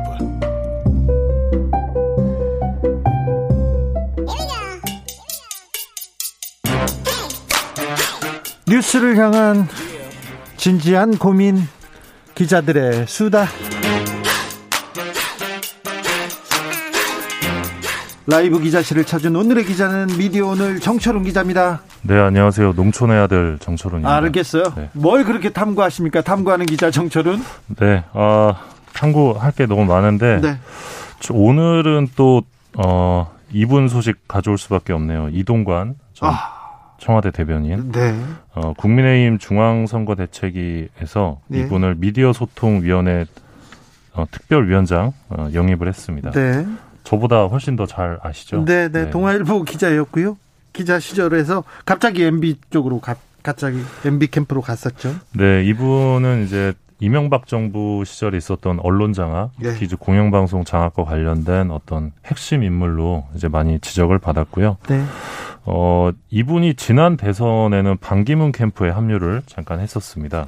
합류를 하자마자 비판 일성이었습니다. 네, 그 당시에 뭐 전국 언론 노동조합이 MBC, YTN, KBS의 낙하산 인사를 내려보내 공정보도 파괴하고 언론인들 대량 해직시켰던 이 MB 정권의 어, 언론 총괄 책임자였다 이러면서 엄청 비판했었죠. 2017년에 국정원에서 국정원 과거사위에서 발표를 했는데요. 조사를 했어요. 그래서 어, KBS 인사 개입 문건이란 게 나옵니다. 국정원에서 음. 어 문건을 만들었는데 어떻게 문건을 만들었나 했는데 이동관 홍보수석 시절에 홍보수석실 청와대 홍보수석실이 요청해 가지고 국정원에서 만들어서 청와대에 보고합니다. 그래서 KBS 인사들 어떤 사람들은 어떤 성향이 있으니까 좌천시켜야 된다. 이런 인사 개인 문건을 만들었을 때도 그 당사자였습니다. 예, 그리고 홍보수석이 참 많은 일을 하셨더라고요. 네. 그 MBC 노조가 밝혔었는데 네. 2009년에 이동관 홍보수석이 김재동 씨 소속사 대표에게 전화를 해서 네. 김재동을 좀 자제시켜라 어, 이런 얘기를 했었고 어, 결국 그 소속사가 세무조사를 받기도 했거든요. 네. 네. 이동관 씨가 식당 앞에서요. 어, 저기 서초구 설해마을 앞에 식당 앞에서 김재동 씨를 보고 멀리서 웃으면서 인사를 하더라고요. 김재동 씨한테 팬이에요. 이렇게 얘기를 하는데 김재동 씨는 그 내용을 알고 있지 않습니까? 아, 그렇죠. 그런데 어떻게 음. 저럴 수가 있냐고 굉장히 음. 좀 한탄하던 그 장면을 제가 네. 목격한 바 있습니다. 네, 그래서 이 방송 장악의 역사를 또 잊으면 안 되기 때문에 네. 가져와 봤습니다. MB맨들이 다 많이 들어옵니다. 임태희, 네. 나경원, 권영세, 권성동, 정진석, 장재원의 이동관, MB의 언론 쪽에 핵심이라고 하는 이동관 씨까지 들어오는 걸 보면 아 좀 많은 생각을 하게 합니다. 네, 그렇습니다. 네. 다음은 어떤 이야기로 가볼까요? 어, 서울시청 출입 기자단에서 최근에 격한 토론이 벌어졌습니다. 어떤 토론입니까? 어, 이게 기자실에 설치했던 크리스마스 트리 때문인데요. 크리스마스 트리요? 네, 그 서울시 출입 기자들이 크리스마스 트리로 예. 대판 싸운 소식을 전해드리겠습니다. 어, 땠습니까 어, 궁금해라. 어, 지난 8일인데요. 네. 헤럴드 경제 기자가 예. 기자실 입구에 있던 트리가 왜 하루 만에 사라졌냐 예, 의문을 제기합니다. 그랬더니. 그러니까 대변인실에서 아, 누가 불편함을 호소해서 철거했다 이렇게 답을 했고요. 누가 불편하다고 했어요? 네, 바로 이제 불교 방송 BBS 기자였는데요. 아, 불교 방송 기자가 불편하다고? 네, 이제 내가 불편함을 호소했던 기자다라고 밝히면서 네. 어, 대변인실이 기자단 동의 없이 임의로 트리를 설치했다. 근데 이 종교 편향 등 착오라고 판단해 철거한 것이다 이렇게 밝혔고요. 네. 그러면서 국민 세금으로 특정 종교의 상징물을 설치해 차별을 유발하고 불편을 유발해서는 안 된다 이렇게 불교 방송 기자가 아, 주장을 했습니다. 불교 방송 기자가요? 네. 예, 그래서 이제 네. 헤럴드 경제가 헤럴드 경제 기자가 이 독단적 행위에 용납이 안 된다. 예. 트리는 이제 종교보다는 연말을 상징한다 이렇게 반박하면서 서울광장에 있는 트리부터 먼저 철거하라 이러면서 막 트리를 원위치 시켜라 이렇게 싸움이 붙게 됩니다. 자, 트리 논쟁 어떻게 됐습니까? 네. 그래서 트리 결국 그래서 서울시청 출입 기자단이 이걸 가지고 온라인 투표를 합니다. 네. 어 그래서 9일 오전에 기자실 내 트리 설치건으로 찬반 투표를 했는데요. 예. 어, 이와 관련해서 한 출입 기자는 투표를 한다는 것 자체가 뉴스거리다. 웃기죠, 웃겨. 지금 할 일이 그렇게 없어요. 네. 그래서, 한, 한 기자는 이제 불참 의사를 밝혔고요. 예. 결국 이제 트리를 유지하자는 의견이 유리, 우세한 그런 결과가 투표 결과 나왔습니다. 예. 그래서 이제 간사가 절충안으로 이 트리를 기자실 밖에 있는 2층 로비에 내놓자 어, 이렇게 절충안을 내놨고요. 네. 결국 그렇게 트리 토론이 일단락이 됐습니다. 이렇게 끝났어요? 예, 근데 저희가 이제 이 관련된 기사를 어제 썼는데 네. 댓글이 좀 달렸습니다. 네. 댓글을 보니까 이 부처님의 자비와 예수님의 넓은 아량으로 세상을 바라 봐라 네. 뭐 이런 댓글도 있었고 네. 부처님 오신 날에 기자실에 연등을 달아주면 되는 것 아니냐 뭐 네. 이런 다양한 의견이 있었습니다. 아, 제 아는 스님 중에는 그, 그 크리스마스 전후에 트리를 만들어 가지고요. 만들고 목사님이나 신부님한테 전화하고 축하드린다고 이렇게 얘기하는 분들도 있습니다. 그러니까 다른 제, 예, 제일 황당한 거는 왜 기자들이 그렇게 할 일이 없냐라는 네. 댓글이 제일 많았습니다. 그렇죠. 느티나무님도 그런 걸로 싸울 시간에 취재를 하셨으면 참 이걸 가지고 싸우십니까? 네, 아이고 이런 거 가지고 투표를 하고. 네, 기자단에서는 이런 일도 종종 있습니다. 네, 매우 중요한 네, 기자의 동정이었습니다. 아주 중요한 네, 내용이었습니다. 다음 소식은요? 네, 미디어 오늘이 한국 광고자율 심의기구의 에서 집계한 2020년 기사용 광고 심의 전수 조사를 했는데요. 네, 예, 이거 중요합니다. 네, 지난해 기사용 광고는 이제 어, 그러니까 이 심의 기구가 찾아낸 것만 6,979건이었는데 네. 2019년 5,517건에 비해서 1,462건 늘어난 수치 계속 늘어나고 있네요. 습니다 근데 이게 그 종이 신문 잡지 포함한 이제 오프라인 중심의 118종 매체만 대상으로 한 거기 때문에 네. 인터넷까지 합치면 사실 어마어마하죠. 네. 네. 더 그래서, 많죠. 그래서 독자분들이 체감하는 기사용 광고는 훨씬 많다 이렇게 일단 보셔야 되고요. 예.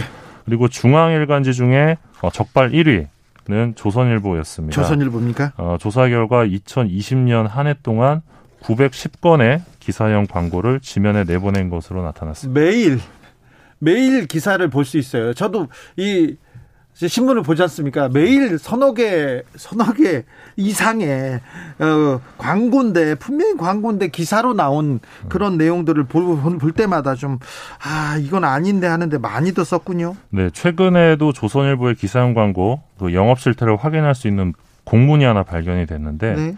이제 기업체들에게 이제 조선일보가 공문을 뿌린 겁니다. 네. 내용을 보면 비즈앤 CEO 특집을 해주겠다. 네. 2022년 1월부터 2월에 개재될 예정이고 가격은 500만 원이다. 뭐 이런 공문이 또 돌더라고요. 그걸 기업체다 이렇게 보내는 거예요? 예, 공문을 보내는 거예요. 기사 부가... 써줄 테니까 광고해라 이렇게. 예, 부가세는 별도고요. 부가세 별도입니까? 예, 그렇게 해서 500만 원을 주면 네. 이제 CEO 동정, 기업 동정을 실어주는 거죠. 홍보기사 지면으로. 아 인터뷰도 그러면 지금 기사형 광고인데 숨어 그렇죠. 있는 인터뷰도 많겠네요. 네, 맞습니다. 그리고 조선일보는 이 500만 원짜리 보도 효과로 이 CEO와 기업의 신뢰도 상승이라고 밝히기도 했습니다. 아, 참. 네, 그러니까 이런 식으로 장사를 하는 거죠. 장사죠, 네, 장사. 그러니까 저열하게 돈을 벌고 있는 건데 네. 이런 관행들이 좀 사라져야 된다고 봅니다. 그리고 아니 근데 좀 이런 내용이 있으면 좀 징계를 하거나 이건 안 된다 이렇게 따끔하게 경고해야 될거 그게 원래 이제 신문법상 기사용 광고에 대한 과태료 조항이 있었는데 이명박 정부 때 없앴고요. 네. 그래서 지금 더불어민주당에서 이걸 살리려고 지금 하고 있는데 네. 아직 예, 본격적인 논의는 좀 또 이런 얘기를 하면 또 언론 탄압이라고 또 언론사에서 하겠죠. 네, 뭐 물론 이제 조선일보만의 문제는 아니고요. 네. 매일경제가 이제 2020년 기준 634건, 한국경제 629건, 2위와 3위였고요. 예. 뒤이어서 중앙일보, 파이낸셜 뉴스, 아시아투데이, 동아일보 순으로 기사용 광고가 많았습니다. 예. 아무튼 뭐 좀 과태료를 내게 한다던가 아니면 명확한 좀 규제가 있어야 될 것 같습니다. 네, 법령을 좀 만들어야 됩니다. 네. 이거 국민들을 속이는 겁니다. 예. 아니 유튜버들 뒷광고한다고 그렇게 비난하고 비판하던 언론사들이 자기네들이 버젓 앞간 거 아닙니까 이거는 그렇죠. 네, 네, 이거는 이거는 비판받아야 되는데. 그러니까 연합뉴스가 기사형 광고건으로 포털에서 퇴출이 됐는데 네. 연합뉴스가 억울할 수밖에 없는 게 억울하죠. 바로 이런 대목 때문이에요. 억울하죠. 우리보다 네. 저 사람들은 더 많이 했는데 그렇죠. 왜 네. 나만 잡아 이 어. 그렇죠. 저 연합뉴스가 잘한 건 아닙니다만 네, 왜 그렇죠. 우리만 그래 이렇게 얘기할 만하네요. 네. 네. 자 마지막 소식은요? 네, 홍선근 머니투데이 미디어그룹 회장, 네, 네 50억 클럽, 클럽 예. 홍모 씨가 드디어 홍선근으로 밝혀졌고 네. 이제 보도가 좀 나왔는데 네. 어, 정작 머니투데이 기사에서는 이 홍선근 실명을 찾을 수가 없고요. 홍선근 회장 머니투데이 회장인데요. 저 뉴, 뉴스원, 뉴시스도 같은 계열사라고 보면 되죠? 네, 맞습니다. 네. 어, 관련해서 오늘도 한번 찾아봤는데 네. 어, 뉴스원도 역시 홍선근으로 관련 기사가 전혀 없고요. 뉴시스 딱 한 건 있더라고요. 그래요? 네. 뉴시스, 뉴스원, 머니투데이 다 홍선근 회장 관련된 기사가 없고요. 김만배 씨 관련된 그리고 또 대장동 관련된 기사들도 조금 한쪽에서 썼다. 이렇게 이렇게 좀 비판받을 수 있어요. 네, 근데 지금 아시겠지만 연합뉴스가 빠지면서 이 네. 포털에서 이 민영통신사인 뉴스원, 뉴시스 그리고 거의 통신사처럼 기사를 쓰는 머니투데이 영향력이 좀 늘어났거든요. 계속 커지고 있죠. 예, 그런데 정작 여기서는 이 홍선근과 관련된 기사를 찾을 수가 없는 겁니다. 아, 나 근데 전 좀 이해가 안 되는 게 언론사 내에서 아 회장님 해명하세요. 회장님 이거 잘못됐어요. 이런 얘기는 나와야 되는 거 아닙니까? 일단 여기가 노조가 없습니다. 그래요. 그래, 그리고 이제 기자들이 네. 그 블라인드 앱이라는 게 있습니다. 예? 그래서 익명으로 이제 의견을 밝힐 수 있는 건데 네. 머니투데이 기자들만 쓸 수 있는 그런 블라인드 앱에서 이런 요구를 하고는 있습니다. 어, 홍선근은 해명하라 이런 분노의 댓글도 좀 있는 상황인데 이게 올라올 때마다 누군가의 신고로 또 삭제가 되고 있다고 합니다. 아 그래요? 예. 그래서 지금 기자들 사이에서는 이제 익명으로 밖에서 회사 이름 말하기도 부끄러울 정도다. 네. 지친다. 내부에서 썩어가고 있는데 위에서는 귀를 닫고 눈을 감았다. 퇴사밖에 답이 없는 조직이다. 뭐 이런 지적이 올라오고 있는데 이건 역시 다 지금 신고 처리가 되고 있고요. 이건 근데 머니투데이 홍선근 회장이 사측에서 입장을 네. 밝혀야 됩니다. 뭐 공정성 그 얘기를 할 수가 있습니까? 예, 맞습니다. 근데 머니투데이 사측은 이 홍 회장 개인 차원에서 일어난 일이기 때문에 회사 차원에서 입장을 이야기할 수 없다 이렇게 답을 했는데 사실 이게 굉장히 좀 납득하기 어렵습니다. 이 김만배 머니투데이 전 부국장이 2019년부터 577억 원을 배당을 받았거든요. 화천대유 지금 100% 보유하면서. 네. 근데 이 홍선근 회장이 김만배로부터 50억 원이 넘는 돈을 빌렸다 갚았다고 합니다. 그렇죠. 돈거래가 있었어요. 예, 참 이상한 일인데. 예? 그러니까 머, 머니투데이 기자들 입장에서는 도대체 이게 어떤 일이냐 해명을 해야 되는 거죠 회장이. 예? 근데 김만배 씨는 물론 또 법조팀장이었던 배성준 씨. 배성준. 예. 그 두 사람에 대한 어떤 진상조사 전혀 없고요. 예. 내부 징계도 전혀 없었고 회장 즉 사주 사주는 전혀 해명하지 않고 있어요. 네. 그러니까 이거는 사실 머니투데이라는 언론사가 가지고 있는 영향력을 고려했을 때 굉장히 좀 문제가 있는 대응인 거죠. 그렇죠. 법적으로는 어떻게 되는지는 몰라도 진상은 이렇습니다. 우리 언론사에서 어떤 일이 있었습니다. 이 내용은 먼저 밝혀야 되는 거 아닙니까? 그리고 이제 머니투데이 쪽 기사를 보면 김만배 씨의 경우도 화천대유 제주 대주주 김만배 이렇게 등장을 하더라고요. 네. 근데 이 사람은 머니투데이 부국장 출신이거든요. 그렇죠. 이 부분을 강조를 해야 되는데 또 강조가 안 되고 있습니다. 아니 부국장이었고 기자였는데 사업을 하고 다녔어요. 예, 기자 기, 현직 기자 신분으로 예, 사업을 하고 예, 다녔어요. 맞습니다. 그런데 그 부분에 대해서 아무런 조치가 없습니다. 네, 하다못해 반성문이라도 회사에서 나와야 되는데 회사 아, 회사에서 부럽, 전혀 없습니다. 부럽다는 얘기만 많이 나오더라고요. 네, 참 신기한 일입니다. 머니투데이 홍선근 회장님 얘기하셔야 됩니다. 언론사를 하시면서 공정과 사회 불편부당을 얘기하면서 자기의 이 허물에 대해서는 입 닫고 있으신 거 이건 말이 안 되는 것 같습니다. 기자들의 수다 오늘은 미디어 오늘 정철훈 기자 함께했습니다. 감사합니다. 고맙습니다. 교통정보센터 다녀오겠습니다. 공인혜 씨.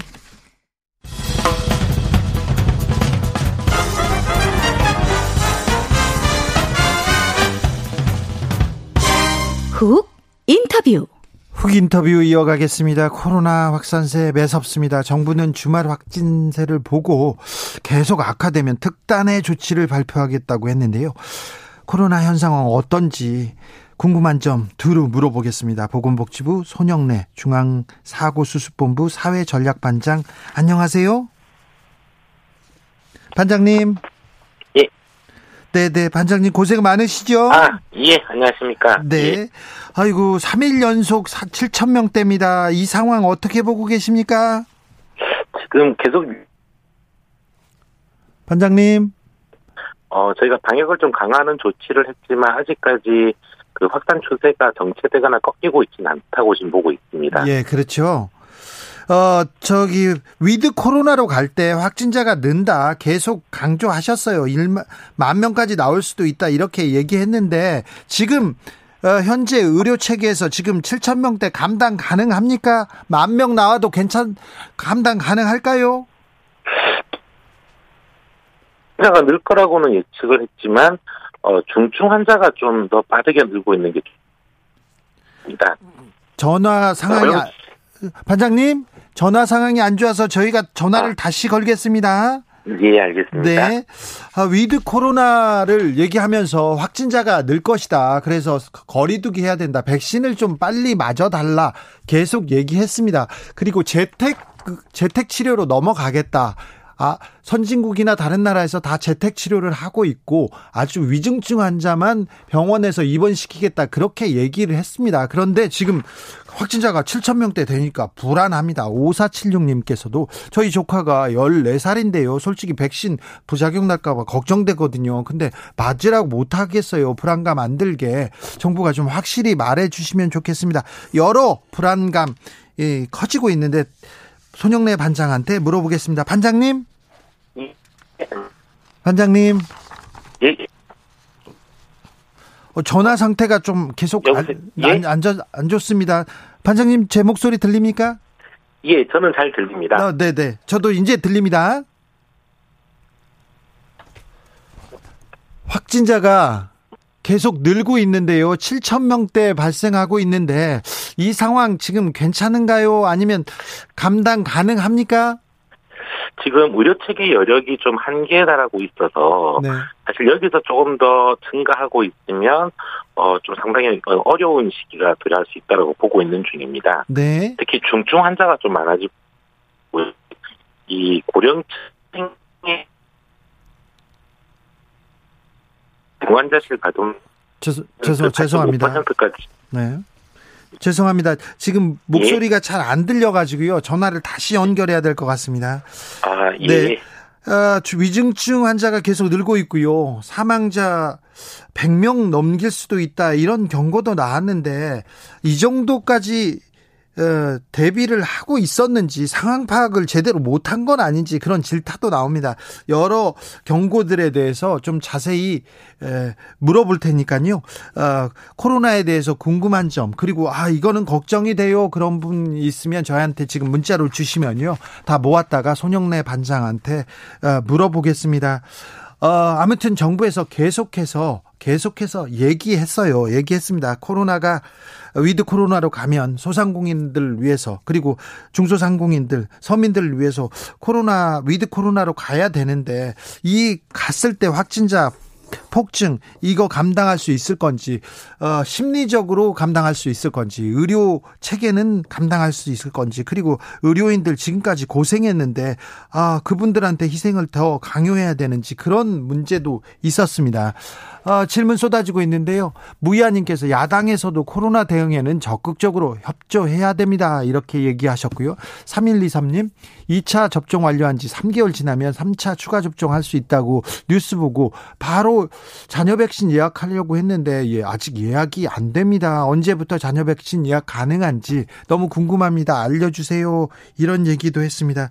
그리고 재택 치료가 재택 폭 치료가 재택 방치다, 치료 포기다 이렇게 얘기하는 분들도 있는데 이런 입장에서도 대해서도 알려주십시오 얘기합니다. 정성혜님께서는 저는 식당을 하는 사람인데 손님이 오셔도 겁이 납니다.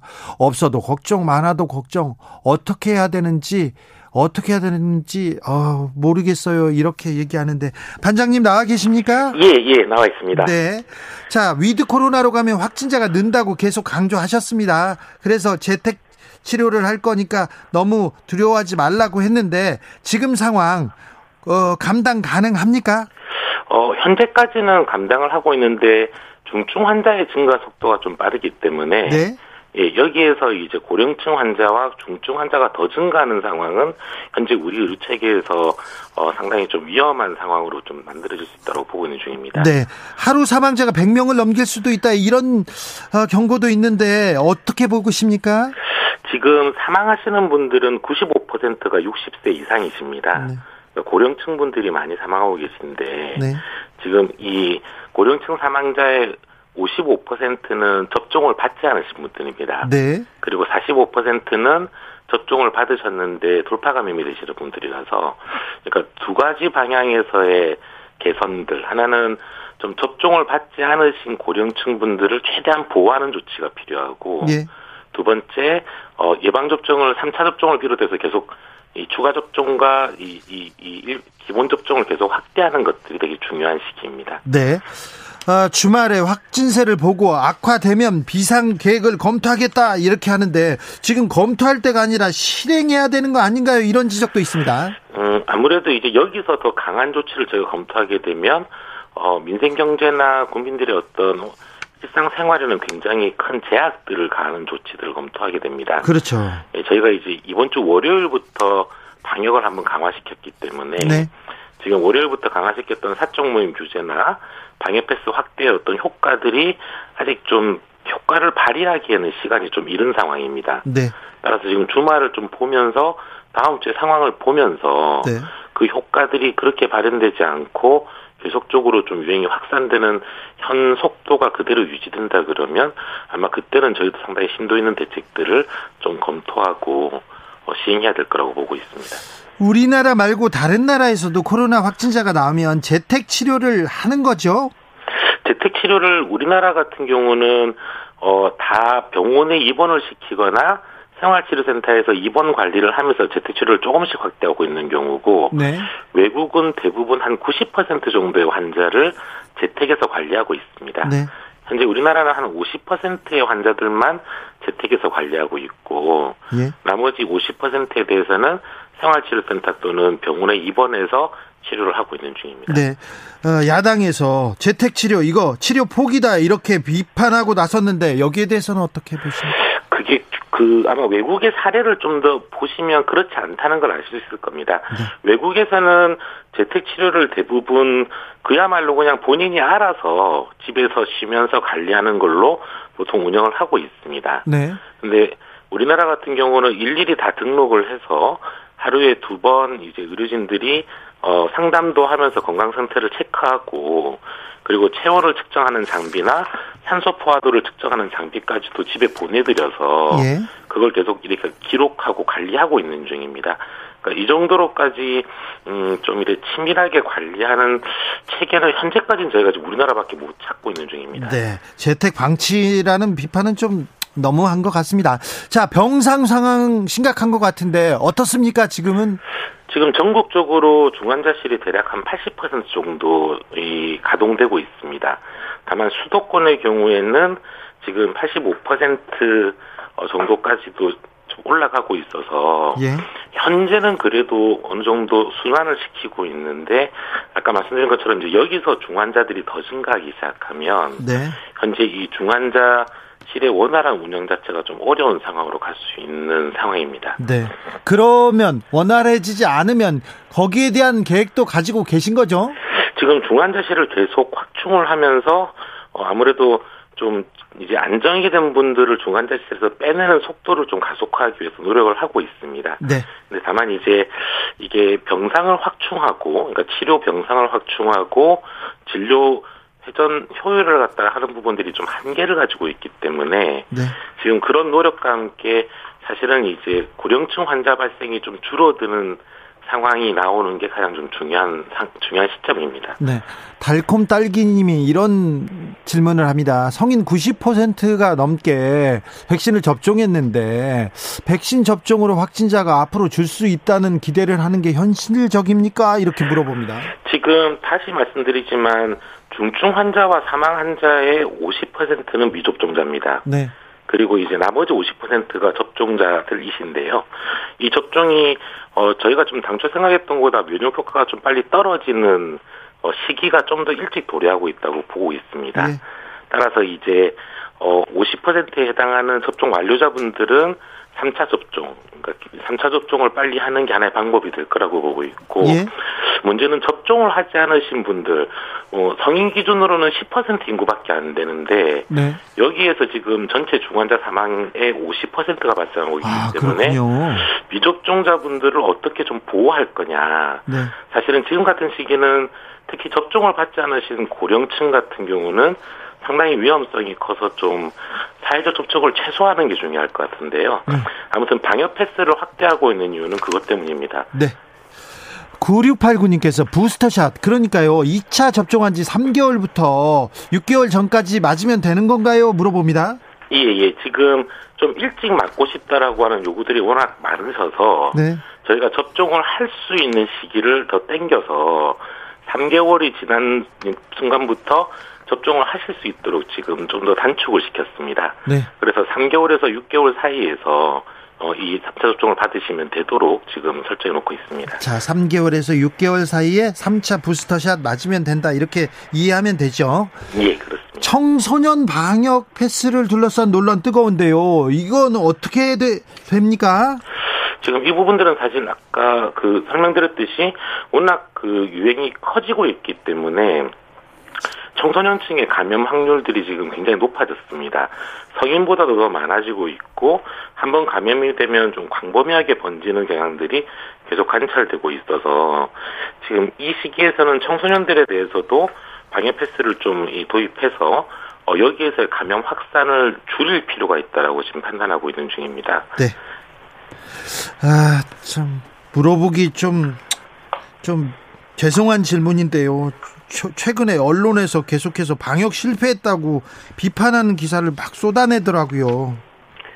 예, 뭐 이게 사실 국민들께서 굉장히 어려운 상황을 초래하게 된 거는 저희들이 아무래도 어, 충분히 역할을 하지 못했다라고 지적하실 수 있을 것 같습니다. 다만 이제 어, 저희가 사실은 접종률을 상당히 높게 올려서 다른 다른 나라들보다도 좀 더 기다렸다가 일상 회복을 하기 시작했는데 네. 그 과정 가운데에서 좀 예상보다 빠르게 접종 효과가 떨어지는 상황들이라든지 혹은 이제 고령층 감염들이 상당히 증가하는 이런 상황들은 어 다소 저희도 좀 예측했던 것보다는 좀 과해서 어, 이런 부분들에서 지금 좀 이런 상황이 초래되고 있는 것 같습니다. 네. 일상으로 가는 길 확진자가 늘고 그리고 또 거리두기 해야 되고 재택 치료해야 되고 몇 가지 다 생각하던 건데 그래도 이제 막상 이렇게 확진자가 많이 느니까 좀 불안하다, 무섭다 이런 분들이 있습니다. 이런 분들한테 한 말씀 부탁드리겠습니다. 예, 결국 어 일상 회복을 제가 중단할 수는 없을 거고, 예. 어, 그렇지만 지금 같은 시기에서는 또 함께 국민들께서 좀 정부와 함께 힘을 합치셔서 네. 어 이 유행을 좀 더 차단하는 쪽으로 노력을 해주십사라고 부탁드릴 수밖에 없을 것 같습니다. 네. 상당히 좀 안타깝지만 네. 좀 가급적 어 이번 달 정도까지는 좀 이 모임이나 약속 같은 걸 좀 줄여주시면서 네. 특히 아까 접종을 받지 않으신 고령층 분들은 지금은 상당히 좀 위험한 시기이기 때문에 네. 가급적 외출을 자제해 주는 게 어, 좀 본인을 위해서도 가장 좀 중요하지 않을까라고 생각하고 있습니다. 네. 음, 국민들은 또 그래도 우리 방역 당국 믿고 따르고 있습니다. 방역 실패했다고 믿는 사람들 별로 없습니다. 그러니까 예, 마지막까지 감사합니다. 힘을 내 주십시오. 예, 감사합니다. 고생이 많으신데 좀 더 고생해 주세요. 손영래 중수본 사회 전략 반장이었습니다. 감사합니다. 예, 감사합니다.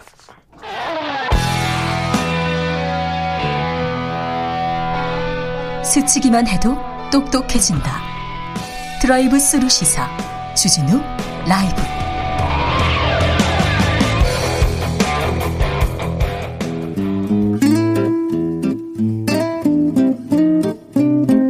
현실의 불이 꺼지고 영화의 막이 오릅니다. 영화보다 더 영화 같은 현실 시작합니다. 라이너의 시사회.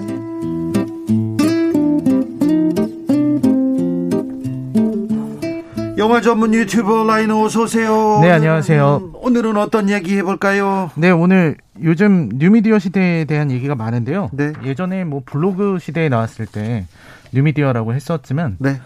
요즘 같은 유튜브 시대가 진짜 뉴미디어 시대인 것 네. 같습니다. 네. 네, 이 뉴미디어 시대가 좋은 것만 갖고 온 거 아닌 것 같고요. 안타까운 것들이 많은 것 같아요. 네. 좋은 점도 있지만 무엇보다 안타까운 거는 가짜 뉴스를 양산하는 이런 저질 미디어의 대량 발생. 아, 네, 심각합니다. 저는 생각을 합니다. 심각해요. 특히 또 몇몇 사람들이 이제 마이크를 잡고 방송을 하는데 네. 그 방송이라는 게 어떤 특정 이념에 철저하게 치우쳐 있다거나 사실과 사실과는 또 저기 뭐 사실과는 전혀 달라요. 네, 가짜 뉴스라든지 네? 뭐 조작이라든지 네? 이런 것들을 서슴지 않고 버리는 사람들이 많이 있는 것 같아요. 네? 그게 어느 어느 정파는 어떤 집단이든 이런 일을 하려는 사람들이 있다는 게 문제인 것 같습니다. 네. 게다가 유튜브가 특성상 확증 편향이 일어나기 쉬운 구조거든요. 아, 그래서 심각합니다. 네. 근데 뉴스, 유튜브로 뉴스를 접하는 사람들이 많은데요. 어떻게 사실관계가 다른 걸 믿고 이렇게 사실이라고 따르는 사람들 있어서 굉장히 걱정이 됩니다. 네, 그리고 유튜브 시스템상 그런 어떤 영상을 주의 깊게 보게 되면 유튜브는 자동으로 비슷한, 비슷한 영상을 계속 보여주게 되는 시스템이라서 그런 것 같습니다. 그래서 아. 핵심이 이런 뉴스 만들고 선동하고 공격하는 데 쓰는 사람들인 것 같은데요. 아, 이게 돈이 돼가지고 더 많이 나서가지고요. 더 자극적으로 더 거짓으로 막 하는 사람들 많습니다. 네, 그리고 여기 이제 휩쓸린 사람들이 커뮤니티 사이트 같은 데로 퍼져가면서 네. 자기들 생각이라면서 쓰고 공격하고, 공격하고. 예. 이런 어떤 인터넷 폭력을 그린 영화가 한 편 있습니다. 네. 바로 소셜 포비아라는 아, 작품입니다. 소셜 포비아 홍석재 감독. 아, 네 맞습니다. 아. 소셜 포비아. 네, 사회 공포증을 말하는 단어인데요. 네. 이게 좀 한 2015년에 나온 영화라서 그래도 엄청 많이 앞서갔어요. 엄청 앞서갔죠. 네. 그때 홍석재 감독이 변요한 그리고 네, 류준열 맞습니다. 이 새 얼굴들을 이렇게 딱 어, 등장시켰는데 굉장히 네. 충격적이었어요. 굉장히 충격적이었고요. 네. 특히 지금 두 배우 류준열 그리고 변요한 두 배우가 지금은 전부 다 주연급으로 성장해서 네. 아주 훌륭한 아주 훌륭하죠. 아주 훌륭한 청년들이. 네. 이 사람을 해치는 게 예전에는 칼보다 펜이다 이렇게 얘기를 했었는데 요즘은 네. 손가락입니다. 그러니까 네, 손가락으로 얼마든지 SNS 메시지를 통해서 댓글을 통해서 손가락 손가락 몇 번 두드리면은 큰일이 날 수가 그렇죠. 사람을 죽이기도 하고 살리기도 합니다. 근데 네. 아무렇게나 이렇게 배설하고 아무렇게나 돌을 던져 가지고 사람을 어, 이렇게 공격하는 걸 보면 너무 안타까울 때가 있는데요. 네, 그래서 소셜포비아도 이런 작품이에요. 인터넷 네. 안에서 작은 사회에서 발생하는 문제, 그리고 악플로 인해서 누군가가 죽어가고. 영화 속으로 들어가 보겠습니다. 네. 이 영화 내용은요, 처음에 한 육군 병장이 자살했다는 뉴스와 함께 시작합니다. 예. 이제 언론에서는 이제 육군 병장이 왜 자살을 했고 어떤 사람이었고 이런 걸 보도를 했어요. 예. 특히 이제 병장이나 됐는데 자살을 한 게 좀 안타깝다 이런 보도들이 나오고 있었는데 네.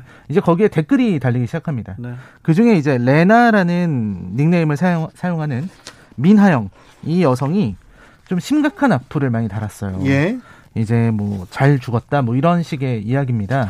어, 살아서 뭐 하나 뭐 이런 뭐 남자들은 다 뭐 그렇지 이런 식의 좀 혐오 섞인 그런 발언을 아주 많이 남겼습니다. 네.